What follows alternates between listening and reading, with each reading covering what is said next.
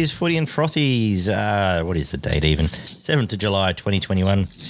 Looking back at round 17, Barney and Ollie with us uh, in isolation, still whacking away. Uh, Ollie, how's the working, the big working week treating you? Yeah, it's all right. I've had a lot of fun. My first week, uh, working sort of with you, but not really at opposite ends of the office. But it is odd how it's taken a lockdown for us to be able to see each other more. That's kind of weird. You'd think it'd be the opposite, but there you go. But yeah, in, enjoying it a lot so far, and hope it stays that way. Well, you, you get some blessings in life, Oliver, don't you? Seeing me more. Um, Barney, how are you smiling away there? I've been seeing you less, mate. That's why I'm smiling. See? uh, it's been a pretty rough week for me, to be honest, mate. Work's been pretty tough, and um, yeah, buried the grandmother on Monday, which is uh, pretty rough, but life goes on. Yeah. Uh, condolences to you and the fam, uh, especially was. I know he took it pretty tough. Uh, uh, I pass did. my condolences to everyone, and uh, I've just been given some space, but I will reach out and check in at some point this week. Um, Yeah, he's, he's doing quite well, considering. So, so thoughts with him uh, and the rest of the family. Uh, shall we get on to uh, some news? So, what's the big news of the week? Um, some people didn't do a Zoom drink and decided to have a party and got fired. So the Dragons copped it all up about 305k in fines, and uh, Paul Vaughan lost his contract as a result. Third offence, COVID related. Uh, then tried to cover it all up and uh, did particularly handle any situation overly well, I'd, I'd say. Uh, a few people were running down streets, a few people were under the bed, all sorts of happenings going on. Um, it's been covered enough in mainstream media, so I don't think we need to spend a whole lot of time on it. But uh, do you have a takeaway, Barn, from this whole uh, affair? Oh, I expected him, um, the ones, especially the ones that were lying to the to the integrity unit and the police, to probably cop an extra week or two. But um, you know, I think what the NRL's done is pretty pretty good, to be honest. Um, and it's it's pissed me off a bit more than it really should have, to be honest. Obviously, with everything um, on Monday, like my dad could have a drink with his family and celebrate Nan's life, and these guys feel entitled enough to go after winning a game of footy and get on the piss. So, yeah. Yeah, I agree, and uh, that sums it up. And I think it, it's a reflection of um, the feelings of most of society. Everyone's doing tough. We, I see uh, in the role I do, do you see plenty of people who've lost work over the last twelve months. Plenty of people, you know, can't even get a, a decent enough tax return to pay the rent at the moment. Plenty of people. Well, look at us. We're um, doing the right thing, gone out of way to do the right thing. Um, could easily have snuck around and done this in your garage or something, and made the conscious choice not to. Um, not, and just to, to hang on your old man as well. It's many's at least lost uh, three weeks of work just because the situation has allowed some new staff to come into the office. So, um, Yeah, that's right. it, and here's someone on 800k taking the, essentially taking the piss. Let's there's no point mincing around. No, exactly. Um, yeah, taking sure. the piss, and it's a, a complete act to me of someone who, of a, a group of uh, young men, for lack, you know, for to give him a term, um, thinking they're entitled and above it all. Really, um, not much more can be said. Ollie, do you have a take on it all? I know you saw the Paul Vaughan apology last night. What did you take away from that? And uh, you know, where does it leave the? Where, where does it leave you, and where does it leave the Dragons? Oh, I mean, the apology is what you can expect. I saw some people online sort of going on about him getting upset over it and crying, but I do understand that aspect because he's obviously sorry he got caught. He's upset because he got caught. Obviously, that's not condoning it in any way or anything, but uh, if I was in his situation and I got caught for doing something as stupid as that, then I'd probably be pretty upset too. But yeah, that that doesn't condone it in any way. I mean, I've, I've thought a little bit. about. Yeah. a- obviously doing it in a, televised interview about it Yeah. would be pretty tough to talk about. Obviously, Yeah, definitely, and um, yeah, that that pretty much sums sums it up. What Barney was saying. I mean. I've also seen people say, "Well, why are they getting in trouble? You know, they play in the football field together, etc." But it, it's not about that. It's about lessening the chances of spreading the virus. And not only are we under a government lockdown, the NRL has also given strict pro- protocols to these players. The protocols aren't, oh, you can go to training, go to the game, and then hang out together afterwards as long as it's only you guys. No, the rules that the NRL are putting out is that you go straight home to your own individual houses. It I know people are saying, yeah, but one's a government legislation, the other's the NRL. Both are uh, pretty firm that NRL players cannot be hanging out together. Well, the NRL one's even training. stricter than yeah. than the New South Wales one, and the CEO and the coach both in the sheds after the game told him not to do it. You know yeah. what I mean? So that's just an even bigger slap in the face. Is Griffin would have to be pretty pissed off considering there's 12 or 13 of his blokes that have just completely basically told him to go and get fucked if that if that's true that he that he specifically said like we've won, you know, let's have a beer here, let's celebrate. we'll do it later, and we'll see you in two weeks. Uh, and they've just pissed in his face. That that is of all things so offensive to me, and, and I imagine it's to him, obviously. Um, but even if even if it was, and there has been suggestion there's more uh, there, and we don't know, it hasn't been investigated. I think the NRL are happy to accept the, the case at the moment, but it only takes, for example, uh, Paul Vaughan's daughter, to, who might be at daycare or whatever, uh, to be asymptomatic, that puts it into a group. That puts it in. The whole point of them separate is um, go away there. Sorry, let's close that.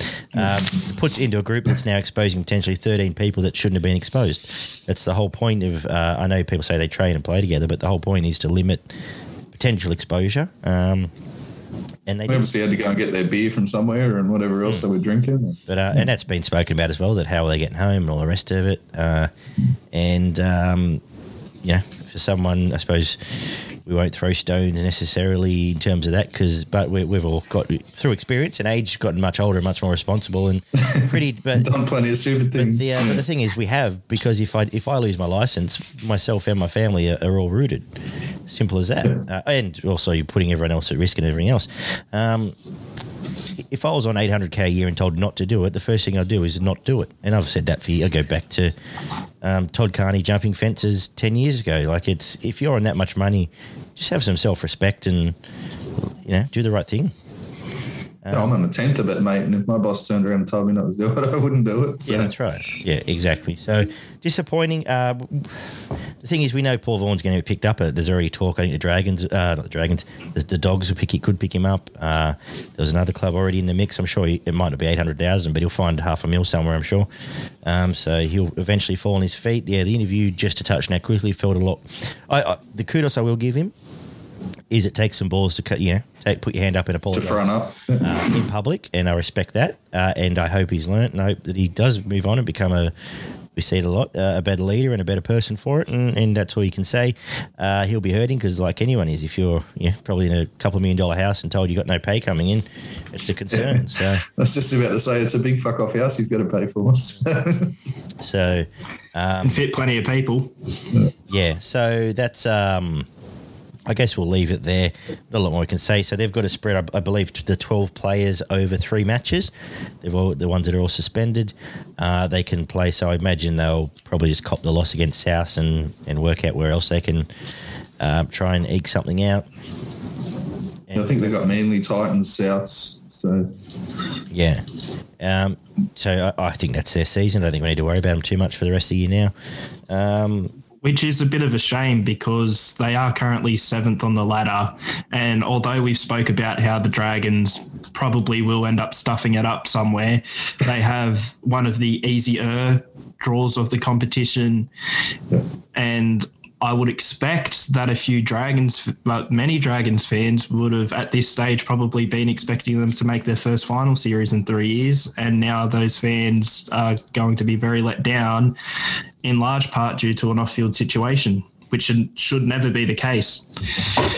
Yeah, and, and, and that's a whole other thing. I'm not a Dragons fan, so I've, to be honest, I haven't even thought about that side of the story. But it's bad. Like I'm still wearing this jersey. It's bad enough they let me down on the field. But if, if a grown man to make that choice, it is a slap in the fan. I think I think they're close to the biggest Sydney fan members count as well. They wouldn't be far off. Uh, so it's yeah, very disappointing. Uh, let's move on anyway. I don't think we don't we can add much more to that situation. State of Origin this Wednesday night. Uh, after all our speculation, Mitch Moses was named at halfback. Uh, after much reflection last week, I don't have a problem with it. It is what it is. He'll play. That team will suit his style of playing, and uh, he will put on a show. Given that he's got the, the firepower around him, and there's not a lot of pressure, he will look like a superstar. I'm pretty sure. Uh, what are your thoughts on that? I'll just t- uh, quickly for New South Wales. Saifiti's injured, which moves Finucane uh, into the starting prop uh, spot at the moment. Uh, Jack Wighton starts at six uh, Api Koroisau to 14. Nicho Hynes, which we all suggested would be on the table, comes into uh, 19th man. Gutherson and Stefano Utoikamanu named at 21. So that's, I guess, their token uh, week in camp. Give them something to do. Um, man, if uh, Utoikamanu has been named, Freddie must really not like Luciano Leilua is all I'll say there. Uh, At least you got a Tigers player in there. Oh, it's a t- and it's a token gesture to pick a twenty year old and just get him into camp and whatever else. Yeah. yeah, that's right. They're looking for three, 40 years down the track and hoping that you know he can build on, yeah. give him a bit of confidence and get him in there and over the next couple of years. Uh, Barn, your thoughts on on the halves and uh, I guess Finucane is is pretty obvious there. Well, as soon as Luai went down, I, I thought they'd just go straight with the combination of Walker and Reynolds. Um, obviously they could have been better on the weekend, and um, they weren't bad. But uh, Freddie's just decided to stick with the guys that he already had in and around his team. So you can't really um, go against it. To be honest, Api deserves his spot. Wighton maybe not, um, but he's been in and around the squad now for the first two games and all of last season. So, as I said last week, I'm I'm, I'm with Freddie, mate. I'm going to slap him and try to grab him, and yeah, I'm happy with what he's done, so he can keep on going. Are you going to wear shoes when you do that? I'll do whatever he wants me to do. Just leave your socks on. Uh, Ollie? Uh, well, yeah, I've got to agree with everything that Barney said thus far about trying to keep it within the team as much as he can, or within the squad, I should say. Mitchell Moses, an interesting one. I think he deserves it. He's had he's had a good season, I think, for the most part. It's interesting though because when Reece Walsh was originally picked to play for Queensland, a lot of people were saying, "Oh, you know, there's a lot of pressure on him for a young kid. You know, he, he might not live up to expectations," which, in actual fact, probably took the pressure off of him because a lot of people weren't expecting him to play that well. Well, now a lot of people are saying the pressure's off Mitch Moses because the series has already won, and you know it's, it's, a great blue side and a crap Queensland team. I think that actually puts a lot of pressure on him for a couple of reasons. One, his history, and I would say the reputation he has garnered over the past few years as someone who maybe doesn't always live up to expectations on the big stage. And the other reason is if he, if, let's say Queensland win this game and Moses has a shocker, like how has that happened? That that pretty much ruins his rep career. All the cards have been laid out on the table for him to have at least a good game. If he somehow doesn't, that reflects terribly on him. In a weird way, it's sort of do or die for whether or not he's going to be Nathan Cleary's backup for the next five, six years or so at least. Because yeah, it's it's like how can he stuff this up? I don't think he will, and I don't want him to because if he does, that's absolutely crushing, as I said. But it's just interesting. I think there's a fair bit more pressure on Mitch Moses heading into this game than a lot of people would like to believe. Yeah, I, I think you summed that up well. Uh, if it had have been two series ago where we had to win that last game and they bought Pearce in and they bought Moses in that situation. Uh, yeah, it would be completely the wrong decision and I would be very nervous. There's nothing. Uh, he can basically set himself up as the you know 20, 20th man for the next few years here, and um, you know, end of day for him, I hope he does. I think he'll put on a show. I think he'll be fine. Uh, there'll be enough ahead where he won't miss any important goals, and um, what you see is what you get from the rest of the from the rest of the the team. Uh, Finucane won't let anyone down. Uh, Angus Crichton will play probably sixty minutes again, uh, and and New South Wales will be fine. Uh, for Queensland, AJ Brimson comes back in onto the bench. Ponga's fit, which uh, he looked like he hadn't missed a beat the other day. Um, and McCullough's gone, which sees Ben Hunt starting hooker. Kurt Mann named as an, on the extended bench with uh, Flegler. Capewell moves to the back row to allow the hammer to come into the centres. Now, I have a concern still over the defence of the edges there because I don't particularly rate uh, Tabuai Fidow as a, a super defensive centre. I even of one game would have picked Corey Thompson somewhere in that back four. I think he was tremendous on the weekend again. I thought he was close to man of the match in that game. Um, and he can tackle. I know he's not big, but he, he, would be much smaller than anyone in that team. And he's a very intelligent footballer. Uh, thoughts on Queensland, Bar?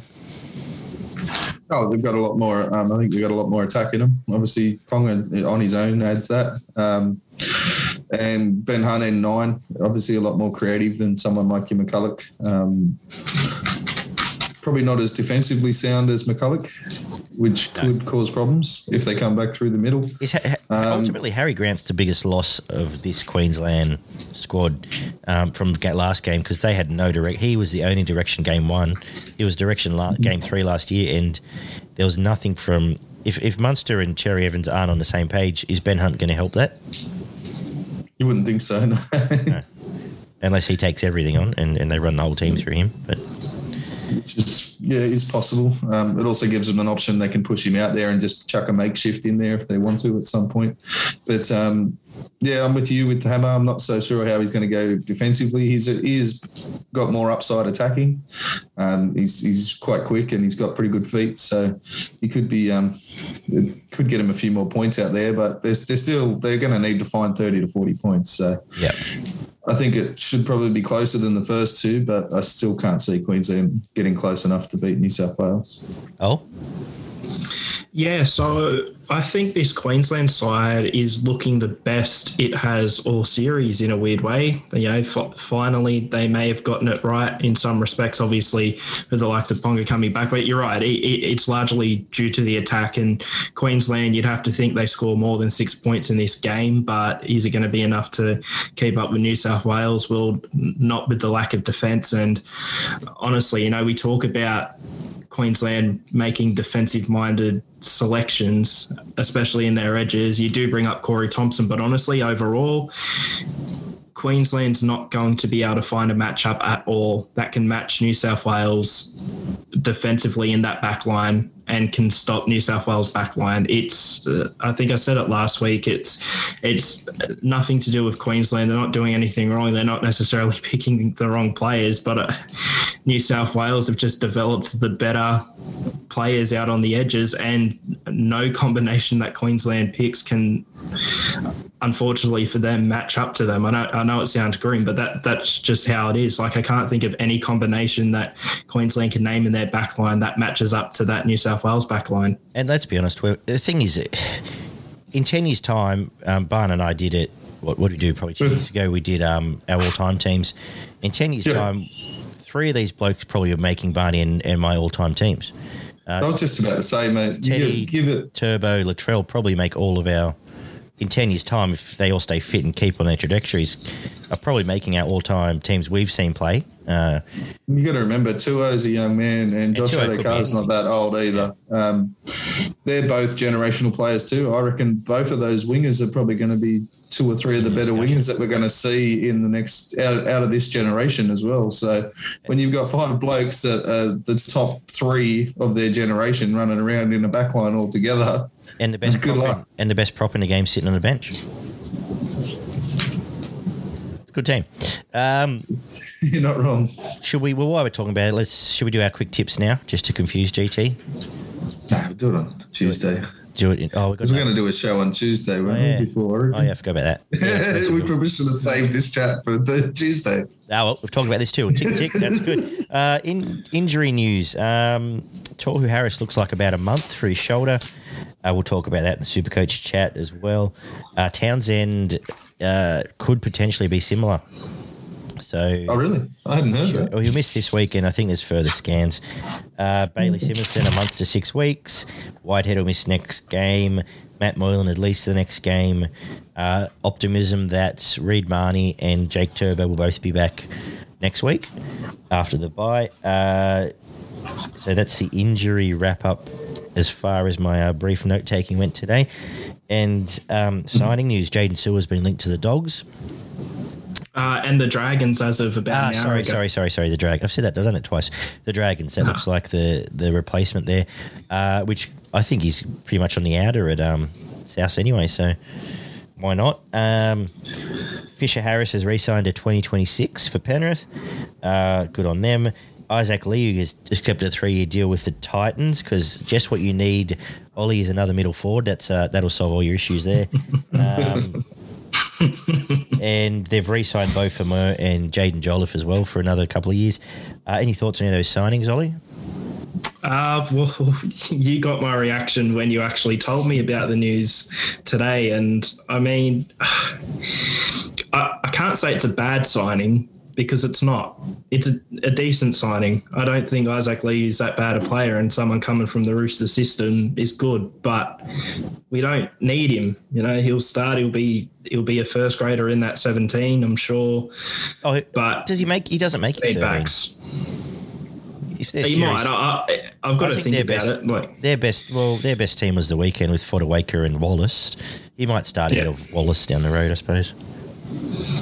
Yeah, and I think he can play lock two, mm. but yeah, yeah. Sorry, he, he he has played a lot of lock.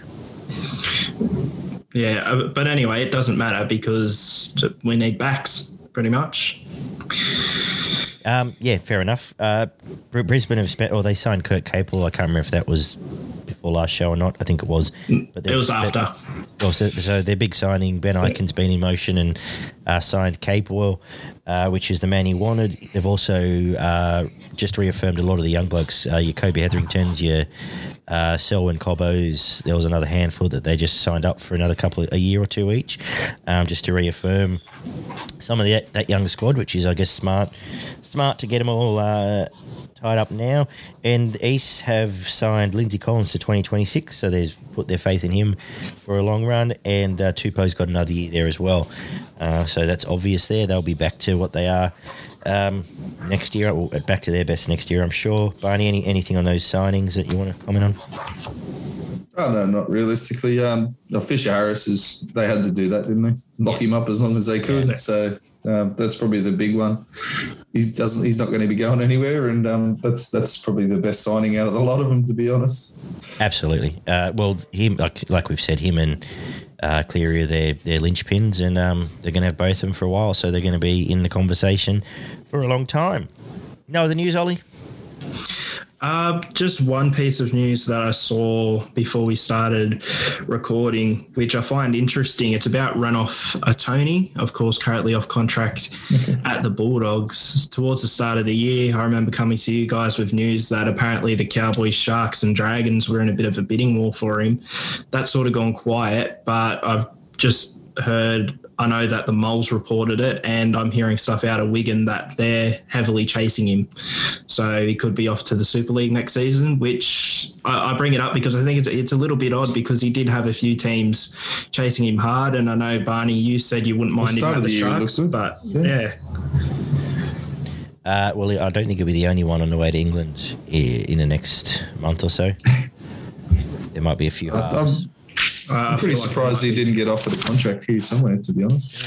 Oh well, I should uh, bring up the other one. I completely forgot about it. Um, Sam Ayoub, Anthony Milford's manager, has confirmed that there's not only interest from NRL clubs but Super League clubs. And the interesting thing is, I put up a post about that last night and shared it into a few Super League based groups, and none of them really want him he's not going to be well received if he goes over there, which is a bit understandable. They say it, see it as an NRL reject, um, getting coughed up in Super League, which I, I think's happened probably uh, one too many times for the for the poor British over there. They usually cop our so no Chris Sandow extras, news? you could say.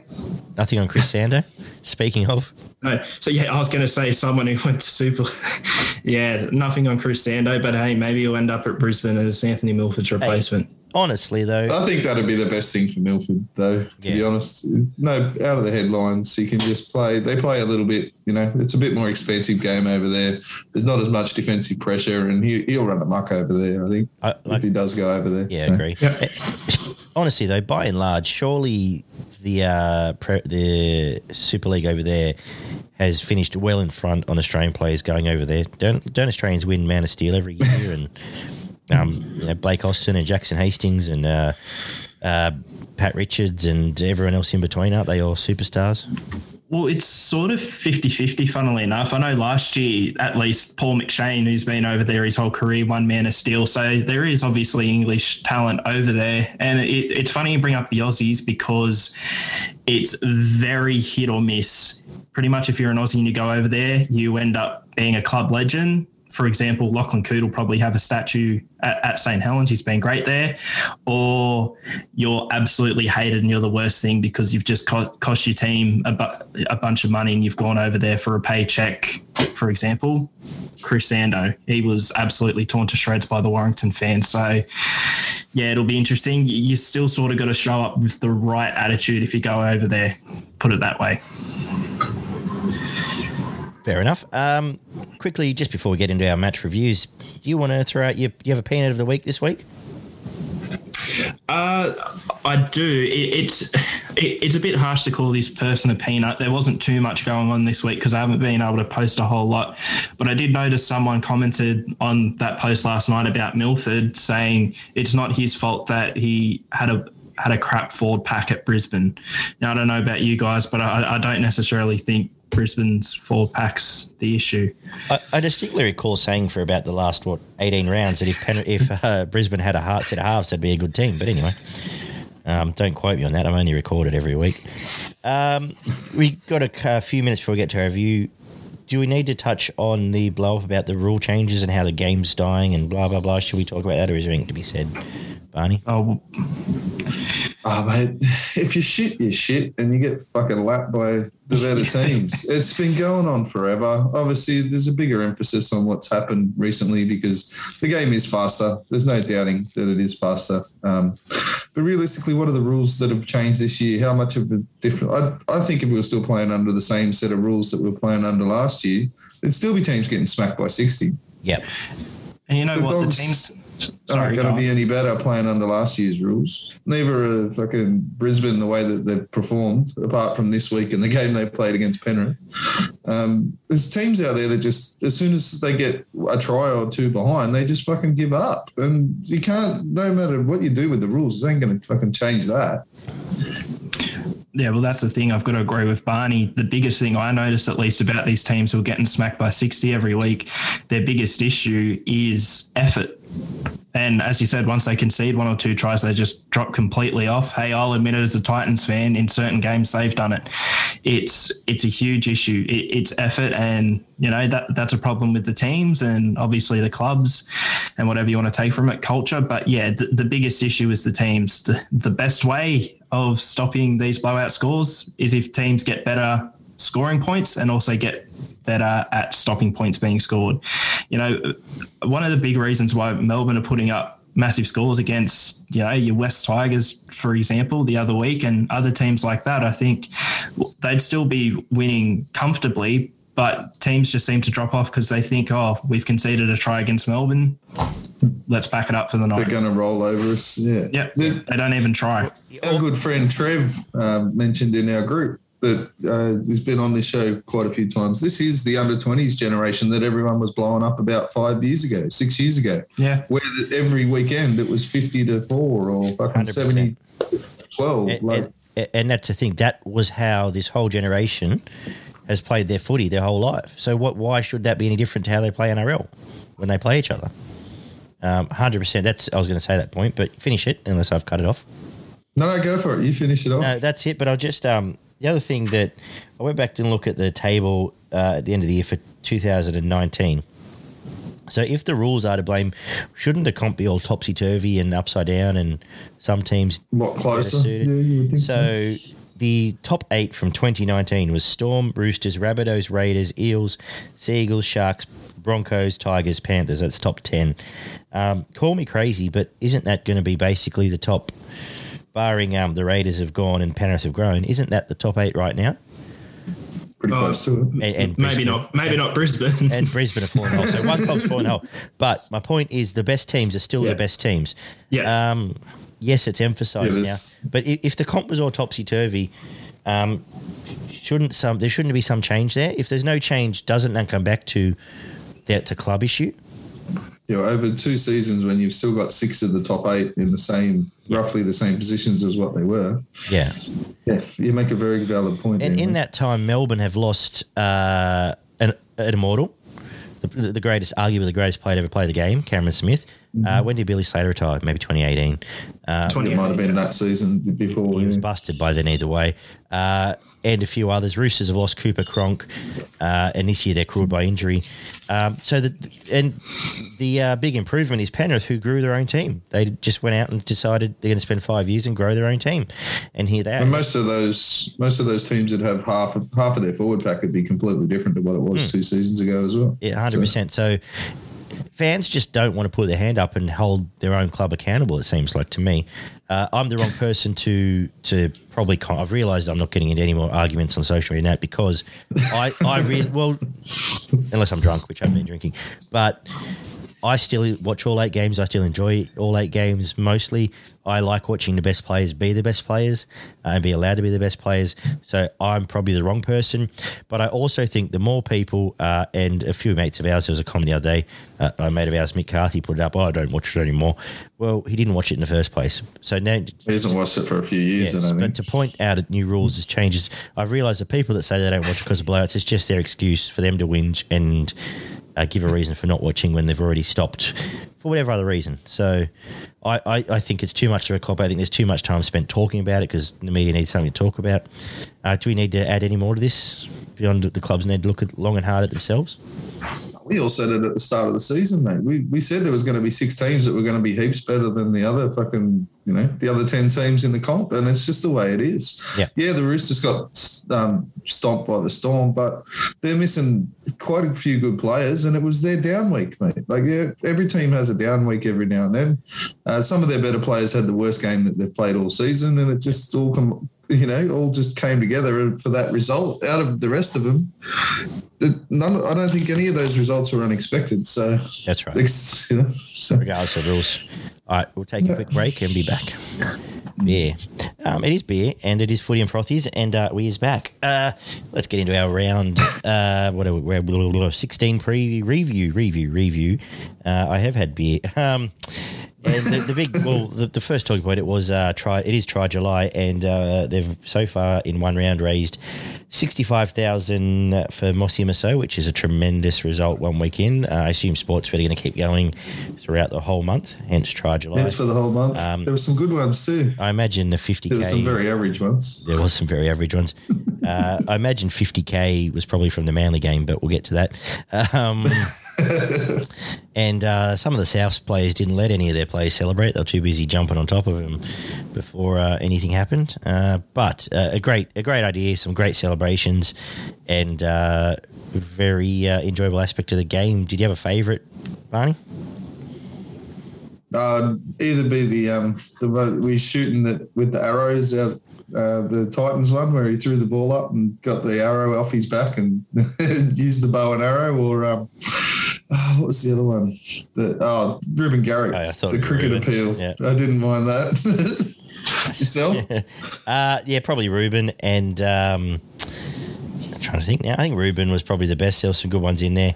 Turbo just uh, is an awkward. Tommy's would have been the worst, He's, uh, and then he didn't want anything to do uh, with Garrick's awkward. appeal. My God, I, I said if he couldn't play footy, he'd be a. Actually, it's probably still accurate. If he couldn't Be a play footy, he'd be a, no, he'd be a dead set bag man at Woolies. Like he'd just be have a nice day, sir. But Lucky's probably the best footballer in the game anyway. Uh, Ollie, did you have a favourite?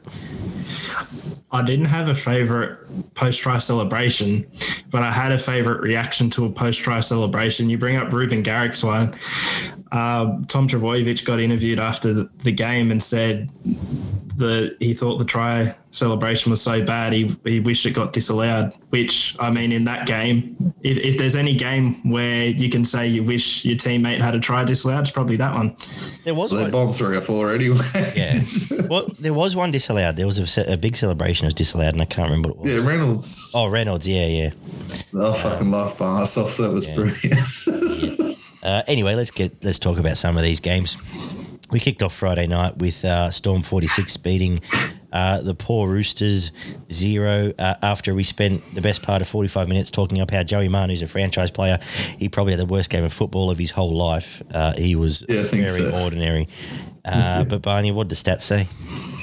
Yeah, so zero tries for the Roosters, eight for the Storm, six out of eight conversions, and uh, one out of one penalty goals. 66% completion played, 75% for the Storm, 25 out of 38 sets played, 33 out of 44. Um, 150 plus con- post contact meters again. Uh, I generally don't mention it unless it gets up to that point, but yeah, the Storm just run rough shot through the middle. One line break to seven, 29 tackle bust to 38 for the Storm, seven offloads to six, one force drop out by the Roosters, uh, zero 40 20s, 313 tackles played, 321, two ruck infringements by the Roosters, four to the Storm, one inside the 10 to two, six penalties conceded to two, 12 errors to 13. Uh, for the Roosters. Verrills made 39 tackles. Brandon Smith made 36. Tupou with 206 metres and Nico Hynes with 224. Manu made 15 tackles, missed eight. Uh, Jared missed four. Uh, there was 17 missed tackles from the starting pack for the Roosters, which, uh, yeah, it's not going to get you a long way to win in a game. Brandon Smith missed five, but he did make 36. Uh, Christian Welch had a, a indifferent night, which is unusual for him. He made 16 tackles and missed four. Uh, Supercoach points, Nico Hynes with 104, Dale Finucane with 94, and then five other Melbourne players before you got down to Angus Crichton with 54 Supercoach points. Uh, what do you make of the game, Ollie? Uh, it, it's just Melbourne dominance. I think I'm very much now bordering on joining you on the Melbourne train. Um, obviously, part of that's due to the Penrith injuries, but it's it's a record breaking team.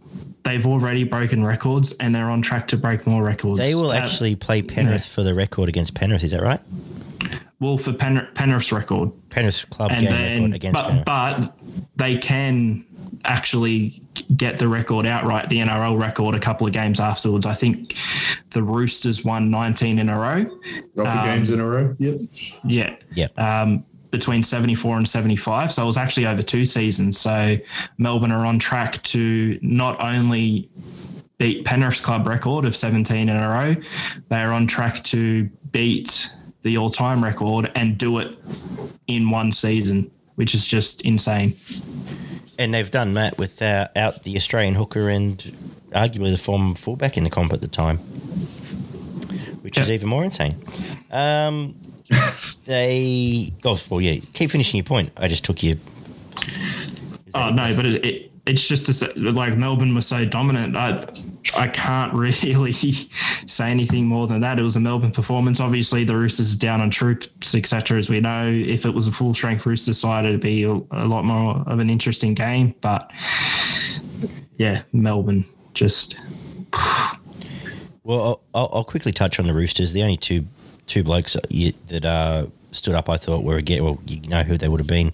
I thought Crichton was as good as he could have been in the situation, uh, and Teddy was as good as he could have been in the situation. Uh, the rest uh, were just blown off the park. Jared was solid. Jared was solid. Um, the rest were blown off the park, and as I said, Manu was a couple of un-Manu like things, but just ordinary in defence. Uh, him and Tupouniua on that edge were um, not good at all. Um, Melbourne are great. The cheese is just on fire. Hughes has been great. Uh, Nico's Nico. I, I now he surely has to play centre once Papenhuyzen's back. Uh, How do you leave him out of the thirteen? yeah, I don't think they'll be leaving him out of that team. I think he plays probably ends up pushing Reimis or George Jennings out. Uh, and it was the best game of Cam. We talk about how good Melbourne's been. This is the first time Cam Munster's decided to actually play some decent footy in uh, all season. Is it He, that a scary started, thought? he, he played smart footy. He Yeah. was actually thinking in this game. He wasn't just running around with his head chopped off. He was actually thinking about stuff. Um, Roosters were in the game for about five minutes, and that was, that was the end of the section. As soon as they you had those two nice bits of play with Remy Smith uh, taking that the bomb, jumping from the in goal, and then getting the twenty meter restart, and then Daggy's favourite play in the world with the the early kick for Josh Addo-Carr down on that wing, and they scored that first try, and it was game over after that. They- I'll get to it, but how happy, how happy was I to see Sabra do it too? But anyway, we'll get to it. yeah, and um, after that, the, the Roosters sort of hung in for another 10 minutes or so, but then there was a bounce of the ball. Nico just ran straight through the gut, scored the next try. And then Storm were that far in front, they just went, we're just going to truck through the middle for the next 30, 40 minutes. And that's what they did. And they just punched holes all through the Roosters' defense in the middle there, just fucking constantly. Uh, they're just breaking tackles. Every time the Roosters seemed to touch the ball, they gave it back to the Storm. If it was either it was on the back of the kick at the end of the set of six or there was a mistake early in the set, and then fucking the Storm just ran away with it. There was nothing they could do. Um, Cheese was brilliant again. I don't know how his form over the last six to eight weeks has been amazing. He's got to be the form hooker in the comp. Oh, exactly, hundred percent. And now it's at the point where you, you probably can't start Harry ahead of him. Uh, no, I wouldn't think so. No, especially coming back off injury. Um, as I said, Munster played smart for a change. Um, Manu, as you said, had the worst game he's played in years. The um the Jared Waerea-Hargreaves intercept, I love that. That was brilliant. He was on the treadmill for 15 meters there. He was he was trying to run as fast as he possibly could, and then got caught within about 10 meters. that was great. He wanted to just run the length of the field, but that was never going to happen. Um, it's just a storm, effort on effort on effort, and desperation. Even the last tackle of the game there was four blokes that had to come across and cover in defence just to make sure that they won to nil. Like it, yeah. it's just that attitude that they bring every game. It was just impressive. And back to your point, Ollie, they're not just putting a streak together; they're winning by forty every week. They're just blowing teams away, and it's scary that they're going to put you're going to put Papenhuyzen back in this, and then after they've bashed you for thirty minutes, Harry Grant's going to come off the bench. Um, the, yeah, they're, they're the best team in the comp. I, I have no uh, convictions in saying that anymore. Not that I did for about the last six weeks. Uh, and we may as well wrap it up. Do we, anyone else we need to pinpoint out of this team? Um, they're all doing their job. They're a I great so. football team. Uh, interested to hear three, two, ones. I had Munster cheese and then Finucane, uh, or possibly Hynes, but I'm happy with that because I think Munster and Cheese are a lock for three and two, at least for me. Um, e- either way, I'm happy with that way. But other than that, uh, I'd go Hynes, but I don't mind Finucane. No, I to go with him. I'm fine so. with. Um, I'm fine. Yeah, I, I agree. But uh, Barney's one's probably okay. Uh, to Finucane, he was good. Um, also mentioned Kamikamica. He might be the most underrated forward in the comp at the moment um, for as much as a Melbourne forward could be underrated. He just doesn't let anyone down again. But um, outstanding and great tour for all those that are whinging about blowouts. I, I, I, really love watching Melbourne play. And last year I loved yep. watching Eats play, so it's not like I'm jumping on or off any bandwagon. Uh, when you actually sit and end up watching games every week, you like watching good football. And uh, and this next game probably puts that into perspective when we get to Friday night. Uh, Warriors 18 uh, lost to the Dragons 19. Uh, by lost, I mean literally they lost the game. Uh, they decided to shut up shop about 68 minutes into it. Uh, what did the stats look like, Bun? Yeah, they absolutely wrapped it up and gave it to him as a present, in my opinion. But um, it was three tries to four, three out of three conversions, and zero out of four conversions for the Dragons. Uh, zero out of two field goal attempts for the Warriors one out of three for the Dragons and one out of one penalty goals. 81% completion for the Warriors, 79% for the Dragons. 34 out of 42 sets played 41 out of 52. Four line breaks apiece, 37 tackle busts to 26. Nine offloads for the Warriors, 12 for the Dragons. One force dropout to four for the Dragons. No 40 20s, 460 tackles played 379. Four ruck infringements to three one inside the 10 for the Warriors, two penalties conceded from both teams, 11 errors to 12. Egan made 52 tackles, McCullough with 42, Roger Tuivasa-Sheck with 267 metres, and Dufty with 263. O'Sullivan missed six tackles, Norman missed six as well. Hunt missed seven, but he made 29, which was a better effort than Norman. Supercoach points, Eliesa Katoa with 95 points, Hunt with 93, and Vaughan with 84. Uh, do you have it in front of you? How did uh, Fonua-Blake go in Supercoach? I can find it before we talk Supercoach. Just uh, it was it was high seventies. He wasn't far behind those leading three or four. Okay, cool. Uh, well, this was an ordinary game. I thought uh, Dragons were pretty ordinary for most of it. To be honest, Warriors uh, weren't, weren't flashed, but looked the better in team, a better team, had more intent. Um, that's all relative when you compare them to some of the other games of the weekend. I thought, like I said, they shut up shop 68 minutes in. I have no idea why that he was going for a nine point field goal, nine point lead field goal. Uh, they did it. They it, and that play, I don't know if it's if it's a, a Brown thing or whatever it is. That's now cost them two weeks in a row. Um, trying to play shut up shop early because they did against Newcastle where they tried to shut up shop early. Um, and it's cost them now two games in a row. And in this comp, you can't just give up four points. Uh, uh, with Tohu Harris out now, I ha- have no interest in being involved with the Warriors again. Uh, Reece Walsh will help, but they just didn't have a great deal to me. Uh, I believe Chanel's back as well. Uh, and Dragons were, they turned up, they all went to a party. Um, they're all not playing footy for a while. That's all from me on this game. I don't really want to talk about it much more, to be honest. Uh, Ollie? Well, they had the perfect attendance for this game.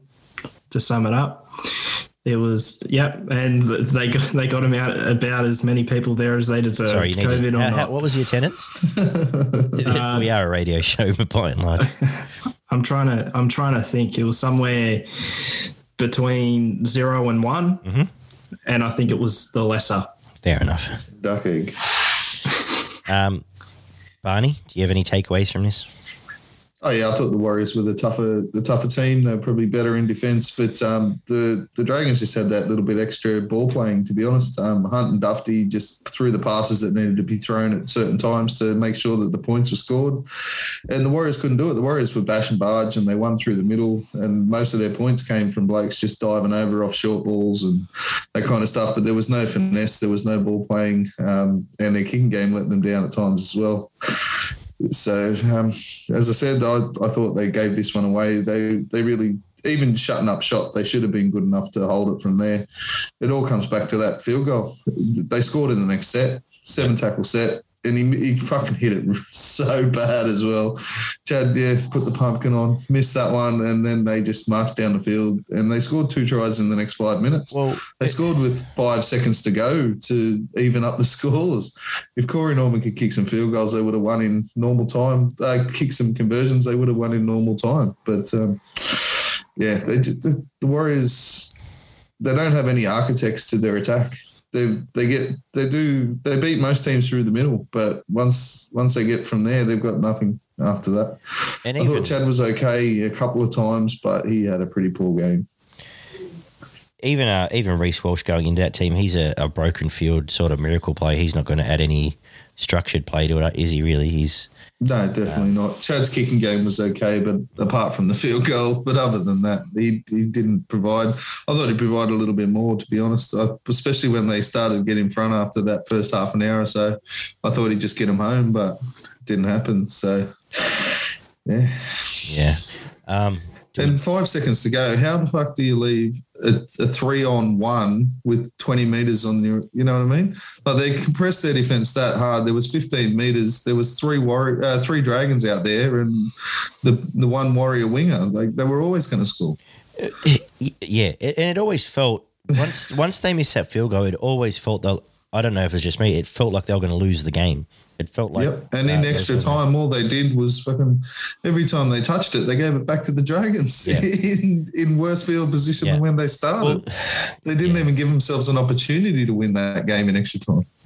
there's a little there's an element when when we get into if the scores are tied in the last five minutes i don't want to say it's too soon but teams don't have the balls to just try and play for a try either uh, there's plenty of times where they worry too worry too much about setting up for that field goal in that middle Yeah. field position when if they just played footy with the momentum they already And had waste three tackles. yeah, Whereas if they were throwing it round, they probably score, or worst case, uh, tackled on the ninety. You know, worst case, aren't giving away seven tackles. We see it a lot, and it's.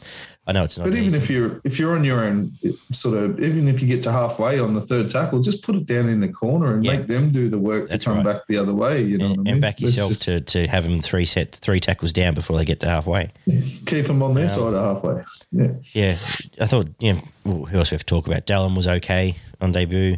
Uh, they're going to miss Tohu. Uh, that's a massive, a massive out. And for the Dragons, oh, that's a huge hole in that team.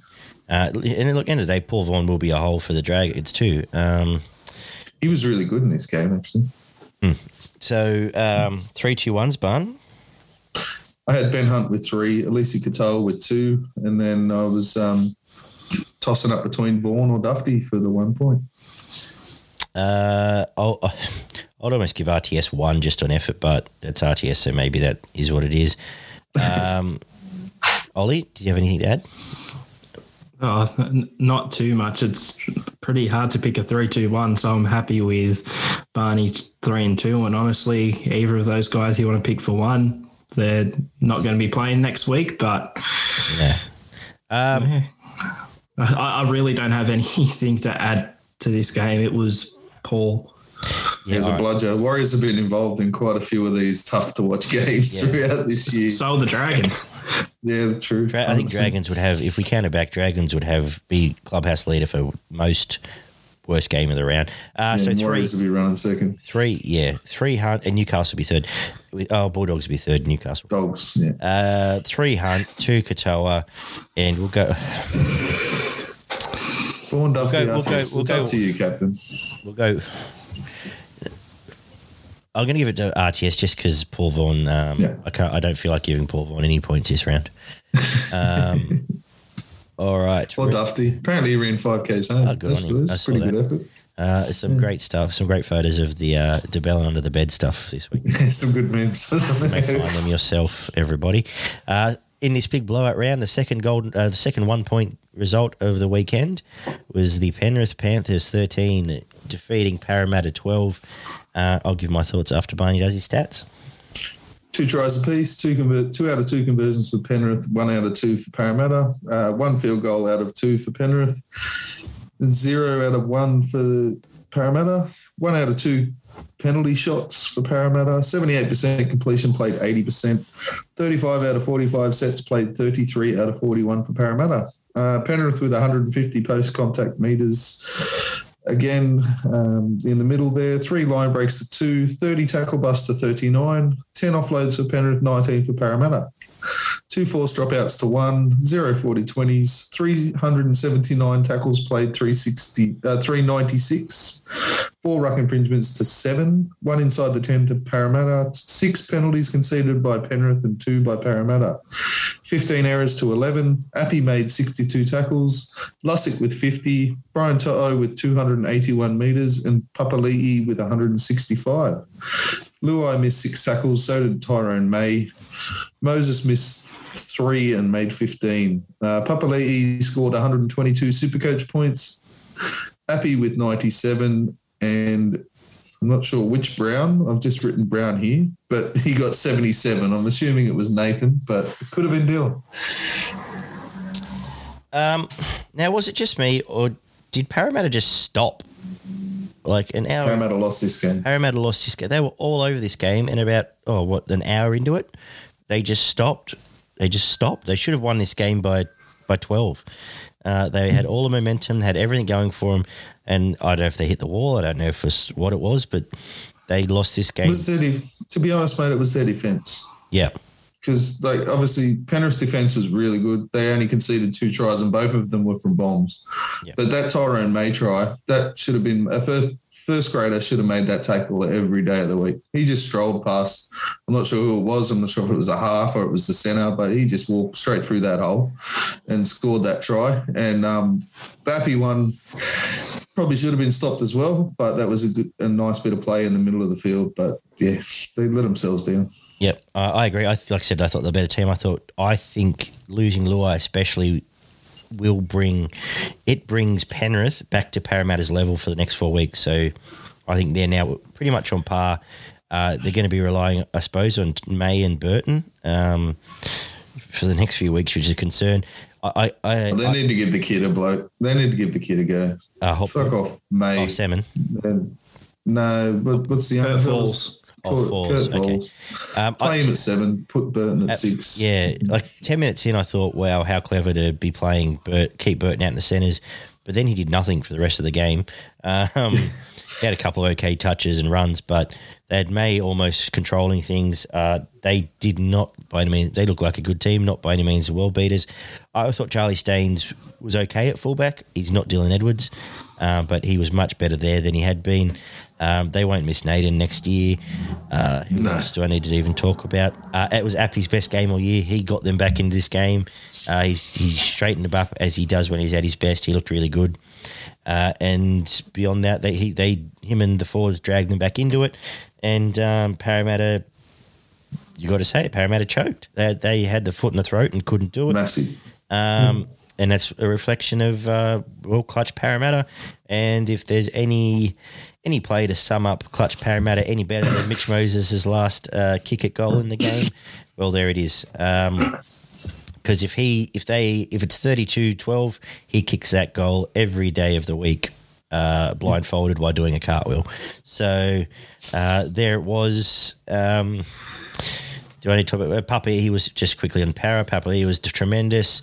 Uh, for a lot of the game when they were on top, Moses was good. Uh, Matterson was good. Brown was good.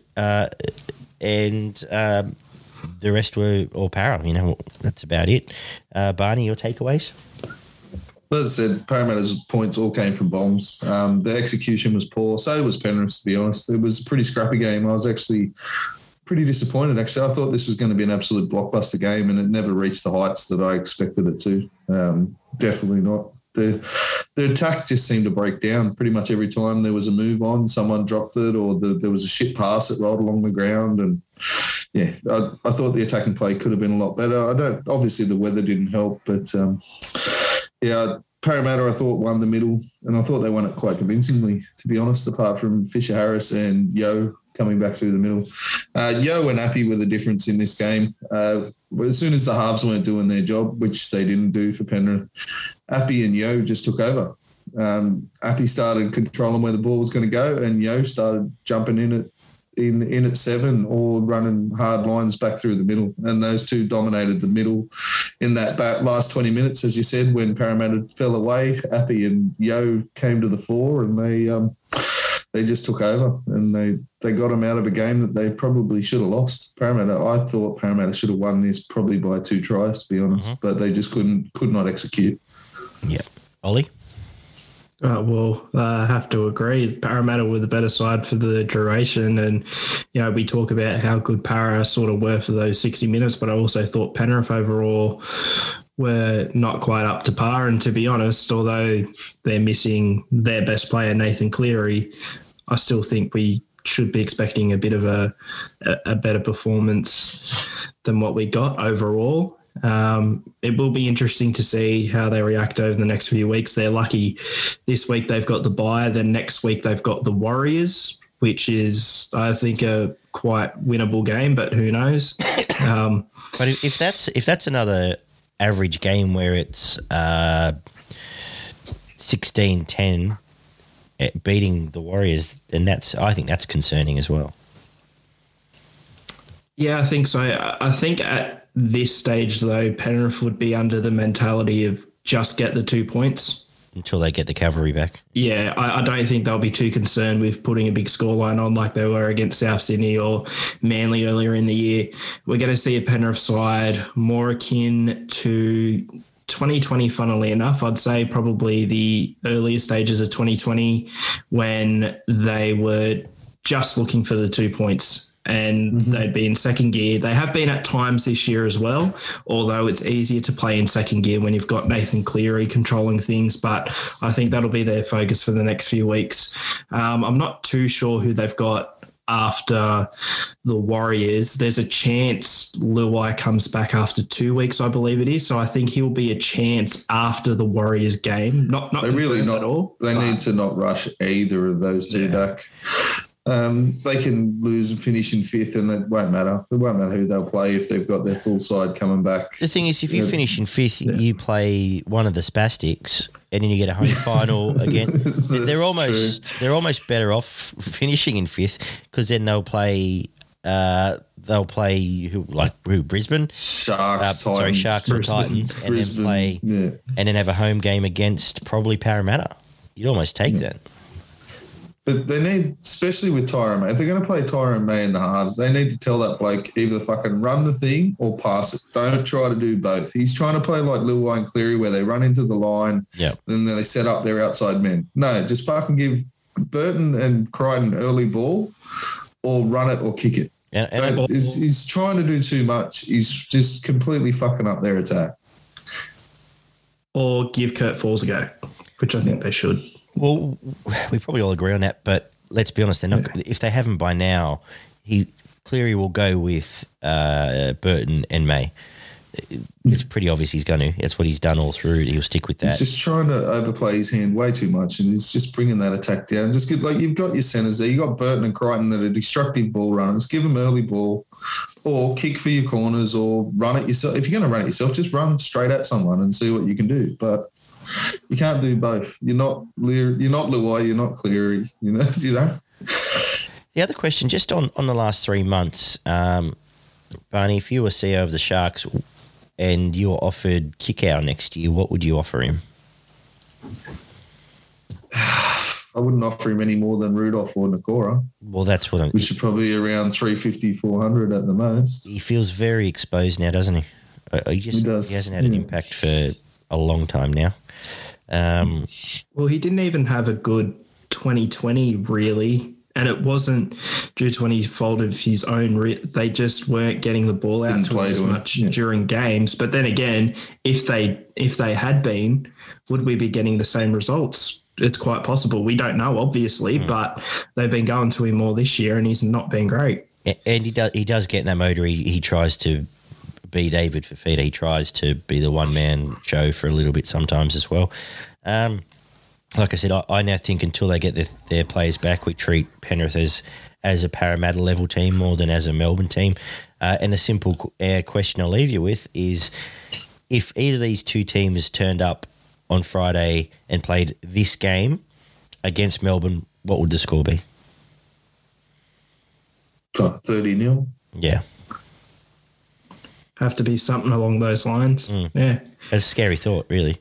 Uh, just on kick I'd, if I had Kikau in my team, I'd be telling the bloke, get away from the centres, come a pair closer to the half and just run just run straight, mate. Like just Yeah. take that hard line and just spend a couple of weeks running those hard lines and then then we'll shift you back out there and you can score some tries and stuff. But he's just got to get used to he seems to be turning before he hits the line. He doesn't seem to be trying to go through the line. He's trying to ball play, he's trying to offload and just get back. You're the biggest fucking bloke out there. Just run over someone. Yeah, he he gets in his uh, NBA mode a little bit, doesn't he? Yeah. He wants to be the over the top or underneath or whatever it might be. Uh, yeah, so we'll wrap up the Friday night there. Three, two, one, barn. Yeah, I had. Um, I thought Appy was the man of the match. I had him with three points, Papali'i with two, and then I had Isaiah Yo with the one point. Uh, I tend to agree. Probably RCG would be the one I would throw up there for one. Um, I thought their forwards were, were pretty good, but uh, not necessarily worth an argument. Uh, uh, did you mention? Yeah, we mentioned Darcy last week. I thought he was. Uh, that's probably his best game of first grade. No, I don't think we did mention him, but yeah, Yeah, he's, Freddie um, Lussick, he's actually been quite impressive. Yeah, He's been impressive since he's come in there. But, he's um, doing a really good job. fifty tackles, and he was pretty good. Yeah, Appy made 62 tackles or something, scored a try. Yep. Just had to be man of the match. I know Papali did was destructive as he's done all year, but yeah, the Appy, Papali, and Yo. Ollie, any objections? No objections here. All right, let's go with that. Super Saturday kicked off with uh, a 66 0 dropping of the Bulldogs reserve grade by uh, Manly. Uh, run, let's run through some quick stats, Barn. Uh, I see Reuben Garrick's name lots and lots and lots. 11 out of 11 conversions. Zero tries to 11, 11 out of 11 conversions. 71% completion for the Dogs, 77 for Manly. 24 out of 34 sets played, 37 out of 30, uh, 48, sorry. 150 post contact meters again, zero line breaks for the Dogs, and 14 for Manly. 13 tackle busts to 43, four offloads to seven, two forced dropouts by the Bulldogs, one by Manly. Zero 40 20s, 312 tackles, played 280 from Manly, two ruck infringements to one, four inside the 10s from the Dogs, one by Manly, seven penalties conceded to nine, 12 errors apiece, one sin bin for the Dogs. Jackson made 50 tackles. Croker made 40. Thompson with 125 metres and Saab with 282. Uh, 18 missed tackles from the outside backs from the Bulldogs. Dury missed seven. Manu missed six and only made eight. Garrick with 169 Supercoach points. Saab with 162. Trbojevic with 144. And then five other players before you got down to Josh Jackson on 63 Supercoach points for the Bulldogs. What do you say? I don't want to spend a great deal of time on this, on this but um, just like just looking at the Bulldogs team, there's pro- how old's Josh Jackson? 30? 30, Early 30s, yeah. Him and Luke Thompson are probably the only two in this whole team that would make another another first grade team. Is that is that Yep. accurate? And Nick That's Meaney's pretty going- fair. Nick Meaney's going down to Melbourne on a on a base contract. Um, so i i you can't take any form out of it. Is what it is. Uh, yeah, dogs were rooted. Uh, the best player, best form player at the game, uh, decided he wanted to play the whole eighty minutes. Apparently, told Desi he didn't want to come off. Uh, they had fun. Uh, they all got to celebrate. Uh, the Mel, you know, Melbourne are going to build towards being probably the fourth place team. Uh, I really like their forward pack. I think they're getting they're heading in the right direction with their forwards. Uh, Ola Katau's got something to offer. Tapau's been in good form. Paseka's been in good form. Talked about Kepi. I think Ola is going to be a really big name in the next few years, to be honest, man. Well, we'll get to it, but uh, I, I am bringing him in this week for Tohu Harris. So there you go. Yeah. Um, let me just kick this dog. I mean, uh, let me just move this dog. and uh, finally, get out, dog. Get out. I'm not going to kick him for all those animal activists. Um, yeah, they're a good team. They smacked him. Like I said, I love I love the kick early play for Sabra. Uh, I love. He's now one of my favourite plays in the game, actually. So, what a turnaround from uh, old feet for hands back in the early Doesn't he have some pace? Days. Yeah, he couldn't catch a ball for 10 weeks. No, but just it, uh, it takes him. I like that it takes him about ten meters to warm up, but then once he does, he's gone. No one Um, gets near him. and once again, I decided to put Hank Scorpio in my multi, so that was my only regret from. all Yeah, the so game. do Yeah. Uh, too clever for my own good. Ollie, do you have anything to take away from this? Yeah, just thinking. I wonder if the Bulldogs have beat the Wallabies right now. Anyway, um, It's the rule changes. in my. Probably.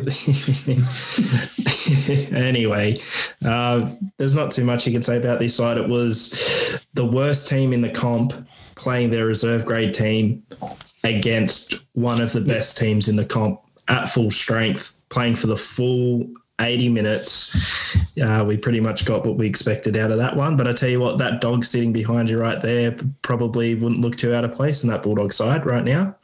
He'd get really good at the number 11, I reckon.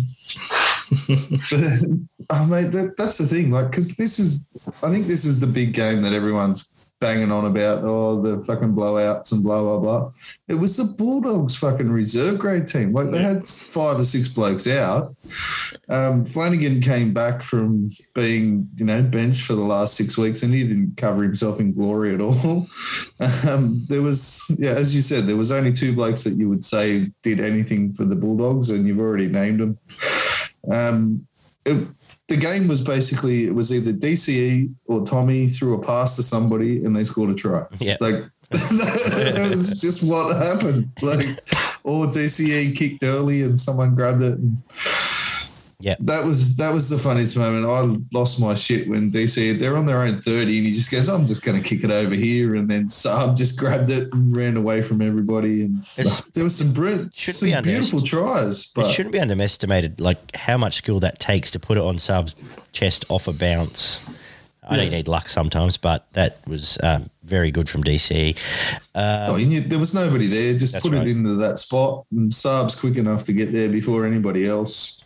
Um, there were some brilliant tries in this game. Like I know everyone carries on about the blowouts and stuff, but especially that one where the pass out to Saab and he goes down the sideline back to back to Tommy who scores on the inside. There was some brilliant tries in this game. They've game. used that play. Tommy's used that play, I think, three weeks in a row now. It's either two or three in a row, where he's put Saab down the sideline and been in support.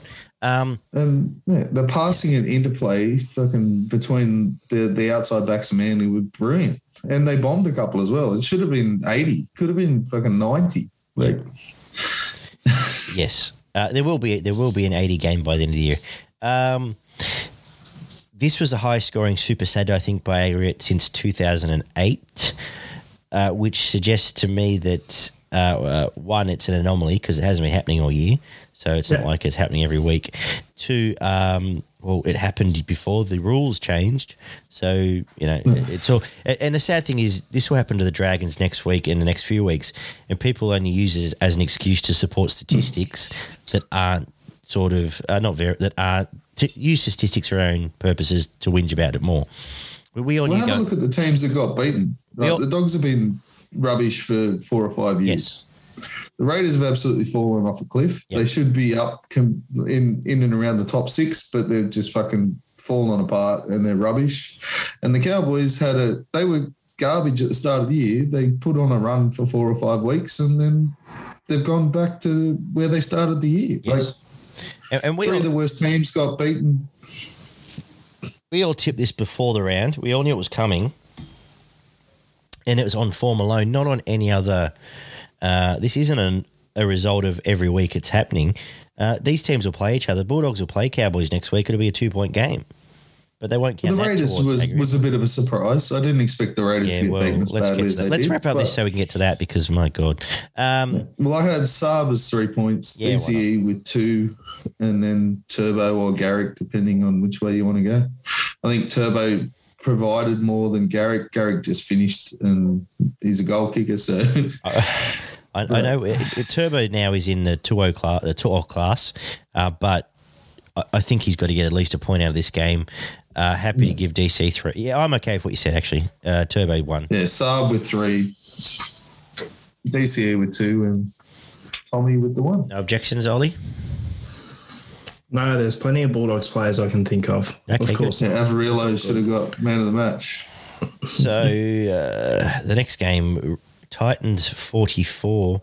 Have I skipped one? No. Oh, here we go, Ollie. Titans 44, Raiders 6. This is the. I don't know if it's the first. I was gonna, let's say this is the first nail in the current coffin of the Raiders team.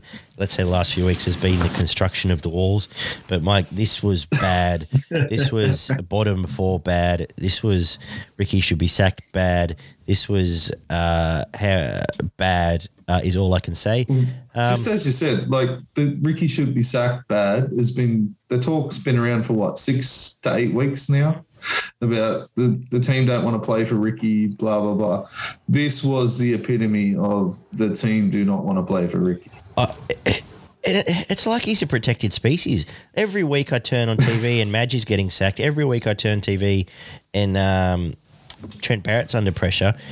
No one mentions him. It's And I haven't, yeah, I haven't watched some of the news programs tonight, uh, and I know he's friends with some of the journos. But honestly, they've and there was the run with the Hodgson thing, and then the the the um, Williams thing, but he doesn't get mentioned. This is this was him. This was close to the worst performance of the round. Yeah, I'll just run through the stats Yeah, and get yeah. amongst it. So it was one try for the Raiders, eight for the Titans, one out of one conversion, six out of eight, 75% completion to 89, 30 out of 40 sets for the Raiders, 39 out of 44 for the Titans, two line breaks to 11, 31 tackle busts to 65 tackle busts. That's got to be close to the worst of the season. 65 missed tackles. Wow. And it wasn't even the Tigers wasn't even the Raiders that missed 65 tackles. Oh, fucking hell. Wow. 65 tackles. How do you miss 65 tackles in a game? 14 offloads to five, one force drop out apiece, 352 tackles to 256, one ruck infringement by the Raiders, four to the Titans. they missed they missed what twenty eight percent of tackles or something. Yeah, it was 65, 65 tackles of out two- of what did they make? 280. Uh, 350.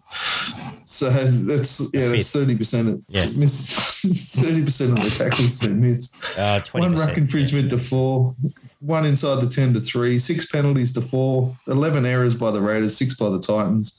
And the bloke, the Titans had a bloke in the bin for 10 minutes. and scored twenty Hodgson points. with and scored 20 points. Hodgson with 43 tackles, Wallace with 27, Papali'i with 166 metres, and Sammy with 213. 22 missed tackles by the outside backs for the Raiders. Bellamy made seven and missed seven.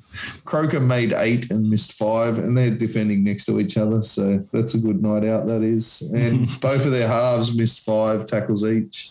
Wallace was the worst from the Titans, who made 27 and missed five. Fogarty with 104 Supercoach points. Brimson with 93. Mo Fotuaika with 91. And then five other players before you get down to Papali'i from the Raiders on 72 points. Come on, Ollie. Let rip. Well, I was just going to say, I don't think there are any problems at Canberra. They just got out outclassed by a world class team. no, um, of course not. Canberra were absolutely shocking. You bring up their outside backs and the tackles they missed. Well, they were doing a Titans cosplay, I think.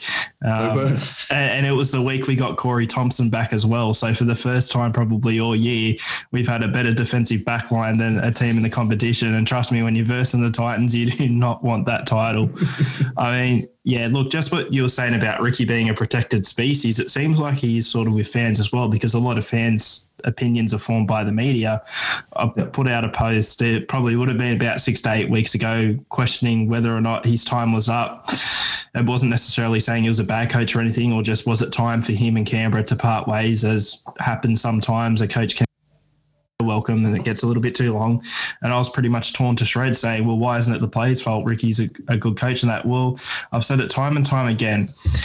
If the main issues your players are having is that they don't want to play for their coach and they're not playing for said coach because they're unhappy under said coach. We know how good Canberra can be.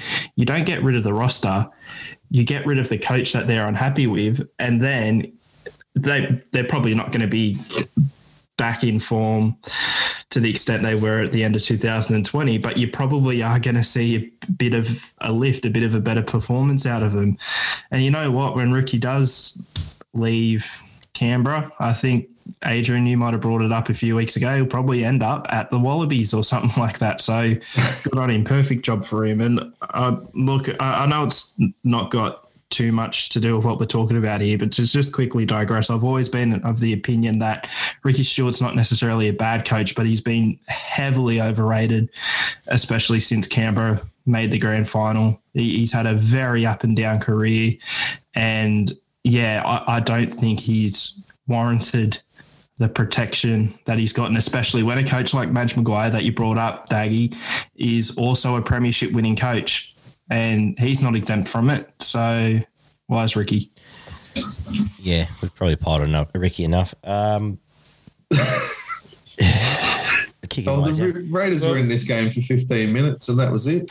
As soon as they had, um, you know, as soon as the no try after 17 minutes to the Titans in the corner there, the Raiders looked tired after 20 minutes of football. Like there was nobody on the field that actually looked like they were willing to put up any fight after 20 minutes of football. And their attack is just completely confused. I don't know what their attack's doing. Well, who Wighton's supposed to be this. Uh, he won Dally M as a running five eight. He doesn't run the ball. I'm not quite sure what he does. He's a second rower. Wighton's um, a second rower. Yeah, and he should so. just be running second or, row lines. Or, go, that's about it. or he needs to go to another team and go back to the centres. Um, or in this team, probably play centres, to be honest with you. Um, yeah, didn't sum it up. Who was it? Uh, one of the later tries where Jarrod, they showed the replay and it's just Jarrod Croker falling straight off. Um, mm. Was it? I don't know if it was Fifita or someone else, but th- there is. There's, well, there's a real dearth of any defensive centres in the comp, to be honest. But um, yeah, it was very concerning. The, again, using the same story from the last game, Harawira is probably the only bloke you'd take at any other club right now. Uh, potentially. Oh, Papali'i. Oh, Puppy and Hodgson, I suppose. Yeah. Brisbane might take a Hodgson, but honestly, the rest of them were very ordinary. And those uh, three you mentioned, as well as Wighton, were the only four blokes that actually had a go. And yep. four blokes out of, you know, what, 19 or yeah. 17. Yep. There's 13 blokes out there that aren't having a go. And I'm guessing there's a reason for that. 100%. But, um, yeah, the, the, the the Titans just steamrolled them everywhere. They were playing around the ruck for the first 20 minutes um, with Fifita on one side and Proctor on the other, just playing one pass off the ruck and just putting holes in them everywhere. And then the second half started and they went, you know what? We've got some centers and wingers out there too. We'll give them the ball. And then they just started to fucking, they just ripped them apart. Yeah.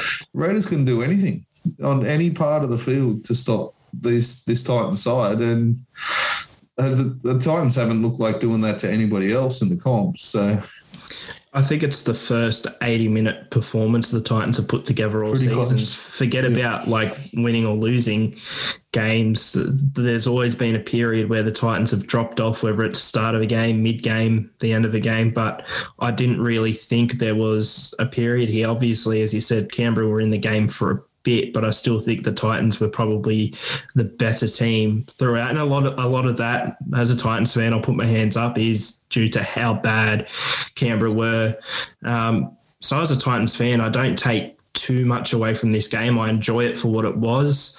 And if we can see some performances from certain players in that team, like a Jamal Fogarty, especially, I think he had a great game more consistently, then we will see the Titans not necessarily win games that they're not supposed to, but they'll come close. And again, it, it, it's a, a thing of effort.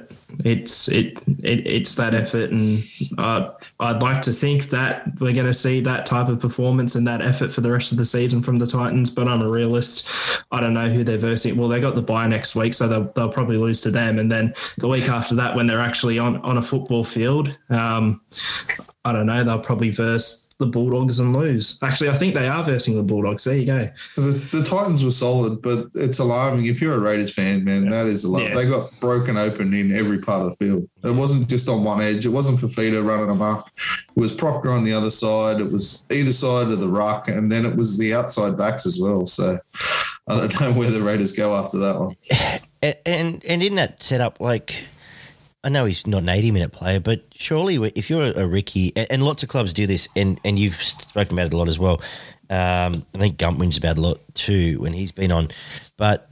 Why would when you're in that situation? Why why take Papa'i off? Like leave him out There's there so he can't walk. Just leave him out there because he's the only bloke trying, and he'll he'll get you into the game for as long as he can. Uh, but it's like, oh, we've hit 15 minutes. We better give him a break, and they just went to complete shit after that. Um, other clubs do it as well. You just like leave blokes out there. At least uh, Kevin Walters, to his credit, and we'll get to that next. Uh, he says he leaves Haas out there till he can't walk it, and he brings him off, sits him down, and puts him back out there. You, like, don't you've got your assets. Don't don't run to a clock. Don't run to a, a rotation. Just think outside the square a bit. But anyway, um, three two ones. What do we do? F- Uh, Fogarty. Fogarty. Yeah, Fogarty was the man of the match. Uh, Fifita Fifita, too, and I had Mo. Oh, Mo. I thought Mo was tremendous. He, I'm What surprised. about Thompson? I, I thought Thompson was absolutely outstanding. I would have given him one, but I've just noticed. uh, Yeah, no, I would have given him one as well. But Mo was. I'm surprised how Mo's stats don't necessarily reflect. Every time he runs the ball, I think he's averaging about 10 metres a hit up, but every 10 metres counts with him. Like he bends the line. Um, so, yeah, what do you say, Barn? Fogarty, Mo, Fifita? Fogarty Fifita, Mo. Yeah, let's But- go with that and Yeah. move on. Uh, but Corey Thompson was outstanding on return, and I've said that I believe he should have been the Queensland winger. Um, we wrap up the, uh, the the weekend with 38 0 Knights defeating the Cowboys. Uh, another game we don't need to spend a great deal on. Cowboys are back to have regressed to where they were six weeks ago. Um, they, they had their run; they were very ordinary. Newcastle, uh, Ponga added had the uh, Tommy Turbo effect to a degree and added a bit of spark to them. They do have a lot more there. Um, I thought the Saifiti brothers were tremendous in starting. I love that combination now that they've decided to back them. Uh, do some stats though. That's the thing we normally do. Sorry. Seven tries to zero, five out of seven conversions for Newcastle. 78% played 79. 36 out of 46 sets played 33 out of 42 for the Cowboys. Five line breaks to three, 24 tackle busts to 28, three offloads to five, three forced dropouts for the Cowboys. 315 tackles played 399, four ruck infringements for the Knights, two for the Cowboys, two inside the 10 for both teams, six penalties conceded from both teams. 10 errors to 12. Brailey made 41 tackles, Wright with 43. Ponga with 212 metres and Holmes with 195. Saifiti, uh, Jacob missed four tackles. Holmes with Holmes missed four and made five. Drinkwater missed four as well. Watson with 107 Supercoach points. Ponga with 96. Young with 88.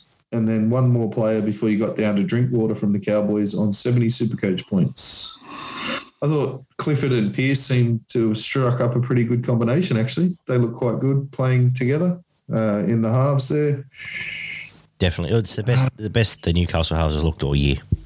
Well, they've both got a kicking game, which is um, better than a lot of teams. Uh, most teams rely on one person for their kicking, whereas um, if you've got a kicker on either side of the ruck with Clifford and Pearce, it um, gives you more options. Obviously, Ponga just means so much to this team in in attack, and um, the momentum could have changed early if it wasn't for uh, the the try saver on uh, Hammer down on the left hand side.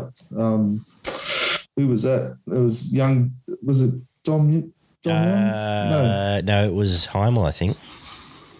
Yeah, someone came across and um, it, it, would have been four all with a kick to come, and the momentum could have been completely different. Yeah. But um, they got stopped in that corner. Dom Young actually showed pretty yeah. good stuff, I thought, in attack, especially with his ball in his hands. Um, he's, he's, a good ball runner. He's still very raw, and he's still got a mistake. Uh, and he's but he's yeah. still only eighteen, so uh, he's got a threat. He's he, definitely a threat when he, he gets involved. Someone, I think so. The ball yeah. in the hand. Um, Taumalolo and Drinkwater were the, the only two from the Cowboys that I thought were any good. Um, Dearden and Robson were okay.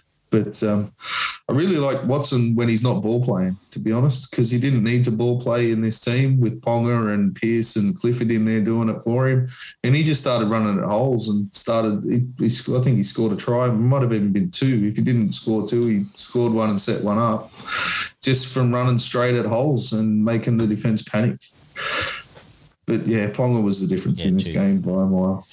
Oh, absolutely. But um, yeah, as I was saying, uh, I well, he's injured now, but I like the starting of the Saifitis, uh, and it frees Clem up a little bit later to come on and um, bully a bit. Um, and they've almost got. I've just noticed actually looking at the Newcastle stats, every player except Suaso still still missed at least two tackles, so there are still some concerns there. Uh, Kurt Mann in the centres, I suppose he's got to be. He has to be starting somewhere, um, but it's much better than what they had a few weeks ago with your towels and the like. Uh, it, it almost looks like if they get a bit of confidence and Ponga stays fit, they're a top eight team. I think I think they can still put three. I haven't seen, I haven't studied their draw, but they could probably put three or four together and do enough to to jump. Um, your sharks of the world. I think they've got one of the better draws, to be honest. Yeah, so I think. Well, no? I, I, I was just thinking about it then. You, you talk about their draw. I don't know who they're versing in particular, but I was just thinking. I don't think Newcastle have versed a decent side for a few weeks now.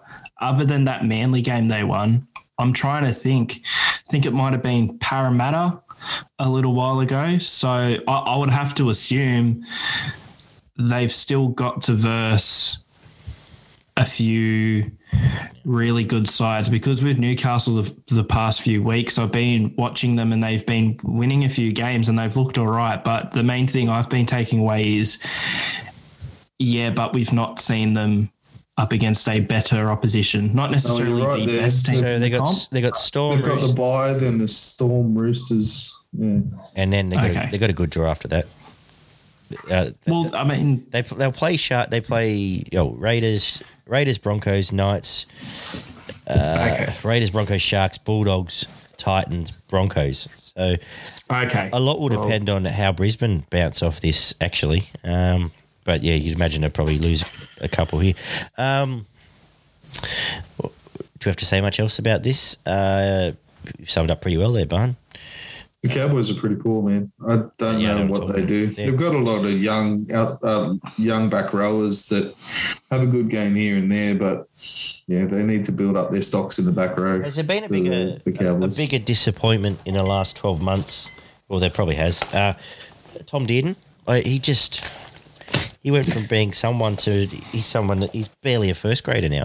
And back end of last year, he looked like an exciting prospect. Yeah, and now him and Drinkwater are half in each other's way. Uh, if it wasn't for Val Holmes, they would they would have altered nothing in attack. Uh, and he was trying a little bit too hard, I thought, as well, because he had to. Um, I wouldn't. Yeah, they, they, they're gonna. They, they won't win another game. I don't think, barring playing the Cowboy. I haven't studied their draw. Barring playing the Bulldogs or um, the Bulldogs. Um, yeah, they're Well, very if they're running last and they play the Sharks, they'll probably beat them. potentially. Well, we'll get to that. Yeah. Too. Uh, three, two, ones. What, Ponga three. Ponga Watson and I gave Dom Dom Young one point. but Okay. Yeah, no, why not? I, I thought Mitchell Pearce was pretty good actually as well. So I, I would argue him ahead of Dom Young. Yeah, you know. You want you No, I'm want me to happy get with that. Yeah. Okay, so You're the Ponga, boss. Ponga, who do we say for two? Connor. Connor, that's right. Yep, Connor, Connor. Uh, yeah, whatever we said just then. Uh, Ponga, Ponga, Connor, Connor, and Pearce. Pierce. Oh, this round's gone for four weeks. Brisbane 26 defeated the Sharks 18 in actually a, a really good game of football, I thought. Uh, probably not for Barney. Um, but this was, uh, I thought, effort from Brisbane. I thought Payne Haas led the way, and I thought Barney should do some stats. Yeah, there was some effort from the Sharks too, but uh, this was Brisbane's probably second best game that they've played all year. Uh, five tries to three, three out of five conversions for the Broncos, three out of three for the Sharks, 80% completion to 79, 28 out of 35 sets played, 33 out of 42, six line breaks to eight, 27 tackle busts for the Broncos, 37 for the Sharks, 12 offloads to 15, one force dropout to six, uh, 341 tackles played, 318, two ruck infringements to zero, one inside the 10 for both teams, two penalties conceded by the Broncos, three conceded by the Sharks, 10 errors to nine. Turpin made 57 tackles, Brailey with 43, Haas with 219 metres, and Katoa with 203. Croft missed six tackles, made 21. Glenn missed six as well. And Tracey made six and missed six. Oh, Trindall missed five as well and had a very poor night, to be honest. Um, Tesi Niu with 104 Supercoach points, Haas with 90, and Tolman with 83. Payne Haas is a freak. Uh, I know I've thrown up a few names for best prop in the game. I, I think he's probably realistically on his day number one. Uh, he was outstanding, as you said, 219 run meters. Uh, again, when I talked about with uh, Mr. Fodawaker, but every run counts with Payne Haas. Uh, and even and, and nothing sums it up more than his defensive effort at the end of the game. Uh, And he takes two or three hit ups a set That's when right. they're in trouble. Absolutely, uh, he's not ducking and dodging. Uh, he doesn't even leave it to his wingers coming out of his half. He'll he'll take one of those first two. Uh, Tesi Niu you've called for it for a long time for him to get back to fullback, and he looked pretty good. Um, He's a better option than Isaako, that's for sure. but man, I know we talk we've talked over the, the season about your Pongas and your Turbos, but what a difference could Tony Stagg made on that edge. Oh, First mate, up, he, was, outstanding. Every time he touched the ball, I was shitting the pants. Yeah, I thought he's just every time he touched it, he looked like he was going to break the Sharks' defensive line apart. Yep, uh, he was outstanding, and I just thought the effort, and I thought I'll fall into it again because I've done it three or four times. But I thought if they can turn up and do that again, they will beat a lot of teams for the remainder of this season. Uh, we've still got to see it two weeks in a row, so they'll probably lose by forty next week. They won't because they found form just in time to beat the Tigers. Um, so yeah, I think good signs for Brisbane. Good signs for next year because they they went out and wrapped up pretty much all those young kids in the last two weeks. Uh, they, they're looking to probably move on Alex Glenn. Uh, I and you throw Reynolds in and maybe Staggs at six next year. Uh, it's a little bit exciting for them, I think. Or by exciting, better than where they're sitting. Um, thoughts, Ollie? Yeah, it's obviously um, Anyway. Icon's come in with a plan. He's just come in and said, "We need to sign these blokes. We don't need to sign these blokes," and there it is. And fucking just do it. The- Yep. There it is. Uh, Ollie, did you take Go much Ol. out of this game before I throw to Barney and let him? Uh, well, the big interesting thing for me was Kotoni Staggs' inclusion in the centres. Now it, it's it's looking likely, but it's not been confirmed he'll play at six next year. I was wondering leading up to his comeback whether or not they would chuck him straight in there, because I think at this point, why not? If he's going to be there next year anyway. I think they've He would have done a re-signed better job than Brodie. I think Gamble's been re-signed too. Not necessarily. I don't think it's necessarily as a six, but they did say that they're going to offer him an extension as well. Yeah, I think so. So uh, that that's interesting because I know it's not been confirmed either. As I said, that Staggs will play six. I think that's just uh, a, a, it's been reported and it, it's a bit of an assumption. But yeah, I was just thinking they're not doing great. They're obviously not going to play finals. At least test him out there. I, I get why they haven't because on his day, arguably the best center in the game, and he had an amazing game in his comeback. But I wonder if they will pull the trigger on it at some point this year. If they lose their next two games, probably he'll he'll be the one hundredth combination. But yeah, if he can run like that with somebody outside him as well, like it might be just as simple as um, they haven't had time to get combinations right yet with the confidence to say, "Hey, let's run off Kotoni." Um, but just even thinking personally, his best path to rep footy right now is probably five eight. Try and become the best five eight in the comp because there's some pretty yeah. good ones ahead of him in the centres. Um, New South Wales, yeah, take Lou, take Luai's spot. Well, have a crack because I don't think you're knocking Turbo or Latrell out anytime. yeah, probably not. Uh, Sharks spun. What what what what's the go? First twenty minutes they were all right and then the first 10 minutes of the second half, they were okay. But um, they won the battle in the middle. I, I, thought they were the better team at um, gaining metres through the middle. Um, your Rudolfs and um, Woods was actually good again, and Tolman. Uh, they laid a platform, but they had nothing outside your, of that platform. Your props should finish almost 1 2 and players player this year. Really, like in yeah, their own more club. than likely, because yeah. they're they're consistently two old, potentially washed up broke, uh, blokes. And I saw there was a yeah. rumor actually Aaron Woods might be offered Brisbane as well. Um, they've been consistently good. Uh, they've been great, and so and your Talakais and Rudolfs. I don't say disappointing, and, um, but Johnson the, jumped on the back of it, and he was pretty good. Um, he he played off the back of the platform as well, but um, the Broncos just did everything faster. Yep. Um, they had more intent. They they ran harder, they tackled harder, and they, they just did the little things better than the Sharks for the majority of this game. Um, the Sharks were in the game for the whole way, and I actually thought they were going to win it at times, especially when Ramien went through and then yeah. Gamble smacked him and knocked the ball out of his hands. And but um, you know, it, it could have gone either way, but the Broncos just did everything that little bit quicker. And the the biggest problem is the Sharks defense. Yeah. They, they had no line speed. There was a, a, for a good hour, the Broncos were making 60 meters every set of six. Yeah. The Sharks were just waiting for them. So every time they touched the ball, they'd make 10 to 15 meters. They just yeah. were not moving up off their line. And I don't know what that's about. Is that I don't indicative? know if it's a plan. But is, or, it, or is this just indicative of, like we said, the 20s setup when you look at the forward pack, Talakai, Rudolf, Trindall, Blayke Brailey, they're not blokes, Teig Wilton, are not blokes that are going to be, maybe they're not ingrained in them to move up and, and offer. But the games that they've been winning recently over the last four to six weeks, they've been meeting, they've been coming up at least five metres. This yep. game, they didn't move at all. They yeah. just stood and held and tried to catch. I don't know if they thought that they didn't need to move off their line because Brisbane had been so poor recently or what it was, but yeah, they need to work on their defence big time. Um, at the end of the day, it wasn't overly unexpected for the Sharks to lose this kind of game because that's just what they do. And um, Brisbane, as I've said, they played probably their best, or one of their best games that they've played all year. So at the end of the day, um, the Sharks had a chance to sort of cement their spot in the bottom of the eight there, and they fucked it up as they normally do. I, so, think, I think the moment you mentioned actually on. was a key one because, uh, well, when Ramien went through that whole live, you're thinking, okay, all right, Brisbane tried hard. Game's over now. And um, yeah, well, he normally steps inside, yeah. gamble there, and scores. Yeah, uh, yeah. Let's move on. Uh, I'm giving Haas three, Staggs two, uh, mm, one potentially. Who else was good? Actually, Alex Glenn was pretty good. Uh, anyone from the Sharkies? Tolman. Actually, I had Tolman. Haas.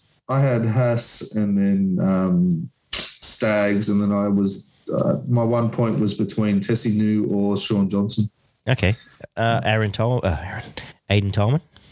Aiden Tolman, yeah, he was good. Um, his stats are inflated because he scored that try. No, no, no. I was just looking at even the work he did. Actually, no, Tesi Niu was really good. He, he was actually very good. So Haas three, Staggs two, uh, Niu one. one two new. And we wrapped up Super Sunday with uh, South defeating the Tigers uh, 30, was it 38 22? That was it. Yeah, 38 22. Four tries to seven, three out of four conversions, played five out of seven. Uh, missed field goal for the Tigers and a missed penalty goal for South. 78% completion, played 82%. 25 out of 32 sets, played 37 out of 45. 150 plus post contact meters for South, five line breaks to 11. 24 tackle busts to 43, 12 offloads to five, one force dropout by Souths, 356 tackles for the Tigers, 290 for the Rabbitohs, five ruck infringements to two, one inside the 10 for both teams, eight penalties conceded by the Tigers, three by Souths, eight errors to nine. Little made 48 tackles, Cook with 39, Nofoaluma with 187 metres, Johnson with 176. Brooks missed six tackles, Laurie missed five. Walker missed four and Cook missed five, but he made 40, so it doesn't really count too much. Johnson with 107 Supercoach points, Graham with 102, Walker with 99, and then Doueihi with 97. Oh, you're looking at me? All right. Uh, Ollie, what do you think of the game? Like, Oh, well,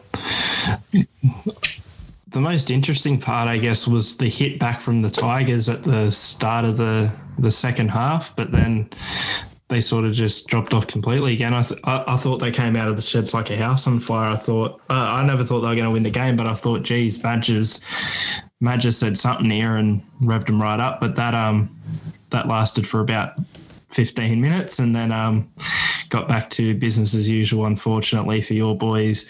Um, of course, people are sort of highlighting Reynolds and Walker's performance uh, due to origin implications. Um, and as someone who, after Canberra and Parramatta's games this week, would have probably gone with South's halves as well. Um, they were good, but it wasn't necessarily a, a world class performance. I don't think they necessarily set the world alight to the extent where they had to be picked. Um, but yeah, it, it, it, again, the, the better side came out and put in the better effort, and that's what we got from it. We saw what the Tigers, I guess, are capable of at the start of that second half, and if they'd gone on with it, I think it would have been a bit a bit of a closer game. South still would have won, but again, it comes down to the effort, and at the end of the day, Tigers sort of just dropped off. I think if Reynolds had played a better game, you probably would have found Walker and Reynolds in the halves. Um, I thought Walker was quite good. I thought he was pretty much the everything for their attack uh, because Mitchell was non-existent. He didn't seem to want to play. He spent more time hiding behind the dummy half than he did anything else. that that was the uh, that was the most Latrell Latrell's been all year. He just had Oh, no interest in. That's the one thing I see. Once I see a bloke hiding behind the dummy half, he doesn't want the ball because the dummy half's not going to pass it directly behind him. So as soon as you see someone standing directly behind the dummy half, you know they're not interested in playing the game. And that was about 15 minutes into the game, and that's where Latrell stood for a, fair part of the game. a- a- And when we say that, uh, we're both on record as naming Latrell as one of our favourite players in the whole game, but 100%. had He, zero just-. So he knew he didn't really need to, and he just didn't want to. So that's what he did. Um, He was probably looking and thinking, geez, I wonder what would have happened if I actually signed with the Tigers when they offered me a million dollars a couple of years ago. we might. I thought Hard to say. I thought Souths actually took their foot off the accelerator after about 30 minutes, to be honest, um, because they were just they had they had the game at their mercy after half an hour of this one.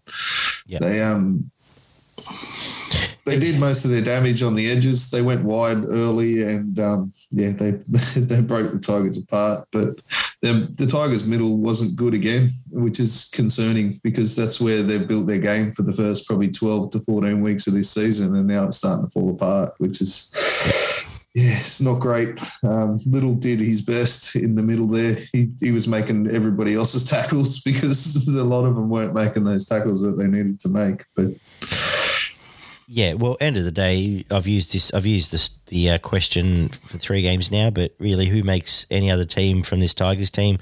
Uh, M- Doueihi, Doueihi, Uh, uh, maybe Laurie, maybe. May, I was going to say Laurie, maybe, but no one needs a small fullback. Uh, maybe. Uh, and and you know a Twila Garner and a, a Leilua can probably be a very good asset to a good team. But beyond that, it's this whole thing about rules comes back to clubs, and this is where these clubs have ended up, and they're not up to scratch. Um, South did what South had to do. They, I, I still believe they're not in the they're not in the top three level. They're probably on par with the current Roosters team. If Roosters are full strength, they wouldn't be on par with them either.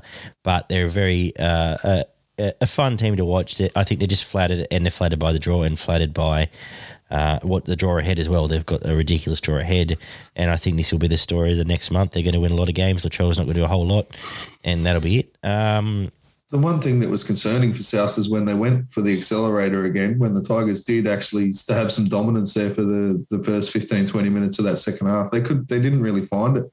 no, Um, they did struggle. It was more one-on-one efforts with Murray's try and um, the Campbell other Graham. one from Campbell Graham. And- um, and Campbell Graham think- was brilliant. yeah, I think He's they'll. been um, yeah. They, they were South's two best, um, Murray and Graham. And Mm. I don't want to say they were the difference, but if they weren't on this field, it might have been an interesting finish.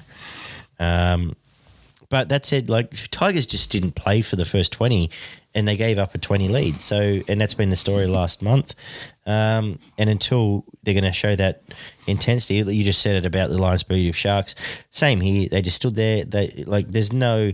There's no pack leader right now. There's no one. Luciano was tremendous. He he actually in attack was outstanding, uh, but in, he's not up there putting uh, Adrian Morley hits on people. He's not waking the defense No. up, and That's probably something you're missing, to be honest, with the Tigers. Um, there's not really anyone apart from Seyfarth that actually tries to come out and put a hit on And he- anybody. and I thought he was probably he probably overplayed his hand this week. He was a bit disappointing. Hmm. Um, but that's what I thought a Blore or a, a Stefano might have done this year, and it hasn't happened. Um, let's let's wrap this up. We've talked enough about um, average football games. Well, I had a good laugh with Reynolds on the surfboard after he put his foot in the touch. That was a good one. Should have written Um, the line. Um, but yeah, it is what it is. You've you've nailed everything Well, the. Tigers did. Had 20 minutes there where they they did get good field position, and Doueihi and Laurie shined. Like they they got in on the back of that, and they scored a couple of nice little tries there. But The, the experiment's Um, over. Doueihi has to be back to six. That's the only hope. Uh, it looks like it. Yeah. and I, I, he's only there defensively. We can't take it anyway. You may as well put him at six where he's touching the ball every set. Uh, he's got And a the Nofo intercept probably got the scores closer than That's they right. should have been. That could have been a South try realistically, but Nofo plucked it and ran 180 metres or whatever it was. Yep. I had Walker for three points just for what he did early. I thought that um, every time they scored in that first half, it was basically off the back of Walker. I had Doueihi with two points, and then I split the one with Graham or Murray, but argue amongst yourselves. I, I would have had the three Souths you mentioned, but if you think Doueihi's worth a point, uh, I'm happy to go with that. I, I wouldn't disagree. In, in a terrible team, he was a standout and out of position. But uh, I thought I thought Campbell Graham was very good, and I thought Cam Murray was very good too. Oh, So Walker, Graham, Murray. Ollie, uh, are you doing or are you southing? I might have to south this one. Fair I'll enough. go with the Souths boys. Walker, Graham, Murray. Yeah. Happy days. All right, that's fair enough. Uh, maybe even flattering to Cody Walker, but I'm not going to argue it. Uh, let's quickly wrap Yeah, up. it was a little bit. Oh, well, yeah, like I just thought Campbell Graham. I- I'd almost argue him for three, but uh, but the start's the start, and if if that's the way you look at the game, then I'm fine with that. Uh, we've done your peanut. Who's who's in the? This is a big week for pot plants. Who's our pot plant of the week, Oliver? You said it's a big week for pot plants. I could be going through and choosing a few. I know it's like beating a dead horse, and they're probably going to win the record for most pot plants this year, but you can't go past reserve grade Bulldogs. Mi- minus, minus Luke Thompson and Josh Jackson. It's it's funny bringing up Luke Thompson. Usually, when a, a player goes from a Super League club to an NRL club, they're going to a better quality side. I genuinely think St. Helens had flogged this Bulldog side. No joke. I He's reckon pretty much anyone in the Super He's- fucking league would beat this Bulldogs team. Yeah. Is He's a- is genuinely- the Glenmore Park Brumbies would probably be close to beating the fucking Bulldogs team at the moment. Yeah. Well, anyway, I just thought that was that was in, interesting, and I, I, guess it's a bit unfair to compare them to St Helens, who are probably the b- best team over there. Um, the, the Bulldogs, you know what? Bulldogs versus Salford, good contest, but yeah, um, but yeah, I'm going to pot plant the reserve grade Bulldogs minus those two. Uh, I will pot plant Ricky Stuart. I think uh, putting a, a small pot plant on the sideline, they actually would have played better for. So, just think outside the box. Uh, Ricky Stuart's my pot plant, Barney. I had Corey Allan. Um, mm. I think it's the second or third time I've given it to him this year, to be honest. But the big money signing, he had six runs for 40 metres. He made two tackles, missed three, and um, the, he had an error that led directly to points. So he was my pot plant for this week. Uh, do we have slaps beyond the Dragons? Are we all just going to table? We're all in accord that the Dragons. Oh, the Sharks, the Sharks' defensive line speed. Mm-hmm. That was my one out of this week, but obviously it's a little bit closer to home for me. So no, you're allowed to say, oh, no. Well, let's let's all. The way agree. they didn't get off, they just didn't get off the line and do anything. Yeah, yeah Dragons are the biggest slap. But we all get one hundred percent. The house party. Ollie. Uh, you know what? I'm going to do a positive slap. I'm going to accidentally slap Corey Thompson on his arm as I give him a big hug. we only accept our slaps here in celebration. uh, I'm sorry. I'm going to accidentally slap him on the bum as I give him a big hug. Try to mount him. And yeah. what a firm cheek that would be. Uh, I'm going to slap. I broke my hand. Uh, firstly, I just want to slap Thomas Mikaele just for something to do. Uh, and I just want to slap. Um, I've just had a mind blank now. Another Tigers player? No, pro- no, it wasn't. Uh, let's go with Thomas Mikaele. I'll think of it in a sec. There is another slap I wanted to doll out, but uh, it's gone for the moment. Uh, a salute, Oliver. You got a salute for the week. A salute. What was my slap? Hmm. Barney, do you have will... a salute? yeah, sorry. Yeah, Kalyn. Uh, the way he came back, obviously he's been out for five, six weeks, and he just dominated that um, the attack for Newcastle. He was in everything, and his footwork and his speed was brilliant, considering he's coming off a, a leg injury. So, uh, I just remember my slap is uh, Saluka Fifita. Honestly, what a what a peanut. to carry on after that, after a blatant high shot, and after what he did earlier in the year, uh, he uh, should be slapped. And to be honest, I don't know how Trent Robinson is going to put up with him for much longer. Uh, salute, Ollie. Yeah, might not be there next year. Yeah, so I've just realised trying to think of a salute that it's been a pretty negative week in the NRL at least this week. So I'm going to go back over to the UK. Salute Rob Burrow. Um, it's now deemed Rob Burrow Day, the seventh of the seventh. Um, obviously neuron disease, as is, you know, um, Carl Webb as well. Both mm-hmm. got the same disease there. And um, absolutely, yeah, Rob, uh, Rob, hideous disease, hideous disease. Yeah, it, it's, I wouldn't wish it on my worst enemy. I think it's one of the worst things you can have. Just on Rob Burrow in particular, I didn't see much of him play. He was very much in a Preston Campbell mold, probably even smaller than Preston Campbell. And he's someone who I don't know how he would have gone, but he's someone who never came to the NRL who probably could have given it a crack and at least seen how he would have went.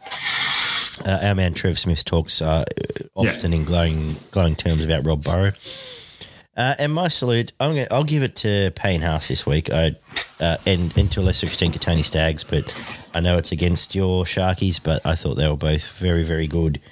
Um, it was one of the performances of the weekend, Payne Haas. He was in beast mode. So, I love watching him when he's like that, even if he's tearing up the Sharks' pack. Absolutely. So let's wrap up. That's been our review show. Let's wrap that up. You can find Footy and Frothies if this is your first time. And I've got to give a shout out uh, to hopefully a new listener, Steve, a good Tigers man. Came in the office today and had an extended chat about the rugby league. Uh, so I hope he's uh, jumped on board. But uh, jump on our social medias Instagram, uh, Facebook, which uh, Ollie's in charge of. We're also on Twitter. Uh, you can find us on YouTube at Beer Garden Empire. Yes, Oliver? I've got to quickly jump in here with this story with this Steve Blake, right? And th- this story is just as much for Barney finding out about what goes on in our workplace as anyone else. I have never really stood by and heard Adrian talk to a, a client before or even walking past. The one time I do, the one time I've got to get something from the cabinet right next to him, he's talking to someone about the Tigers No, just just the Tigers, and then brings me into the conversation to start talking to this bloke while I'm working. I've not had right. I've spoken to you multiple times at work in the past week. Not one conversation has been work related. I don't want to talk about work. Let's talk about work. Anytime I go down that in the office is to say, why has this been fucked up? So get yourself lucky. I've been sitting at my desk, and every now and then I'll turn around Adrian's and I'm thinking, okay, I've stuffed like he's going to tell me something and just goes, oh, I've got a new subscriber. Happy days. If you are in Western like. Sydney and need your taxes done, nine six seven three zero five double one. Give us a call and uh, hopefully we can look after you. Mention Footy and Frothers, we'll give you twenty bucks off. Uh, so let's wrap this up uh, and be back very shortly with our preview show. Catch everyone soon.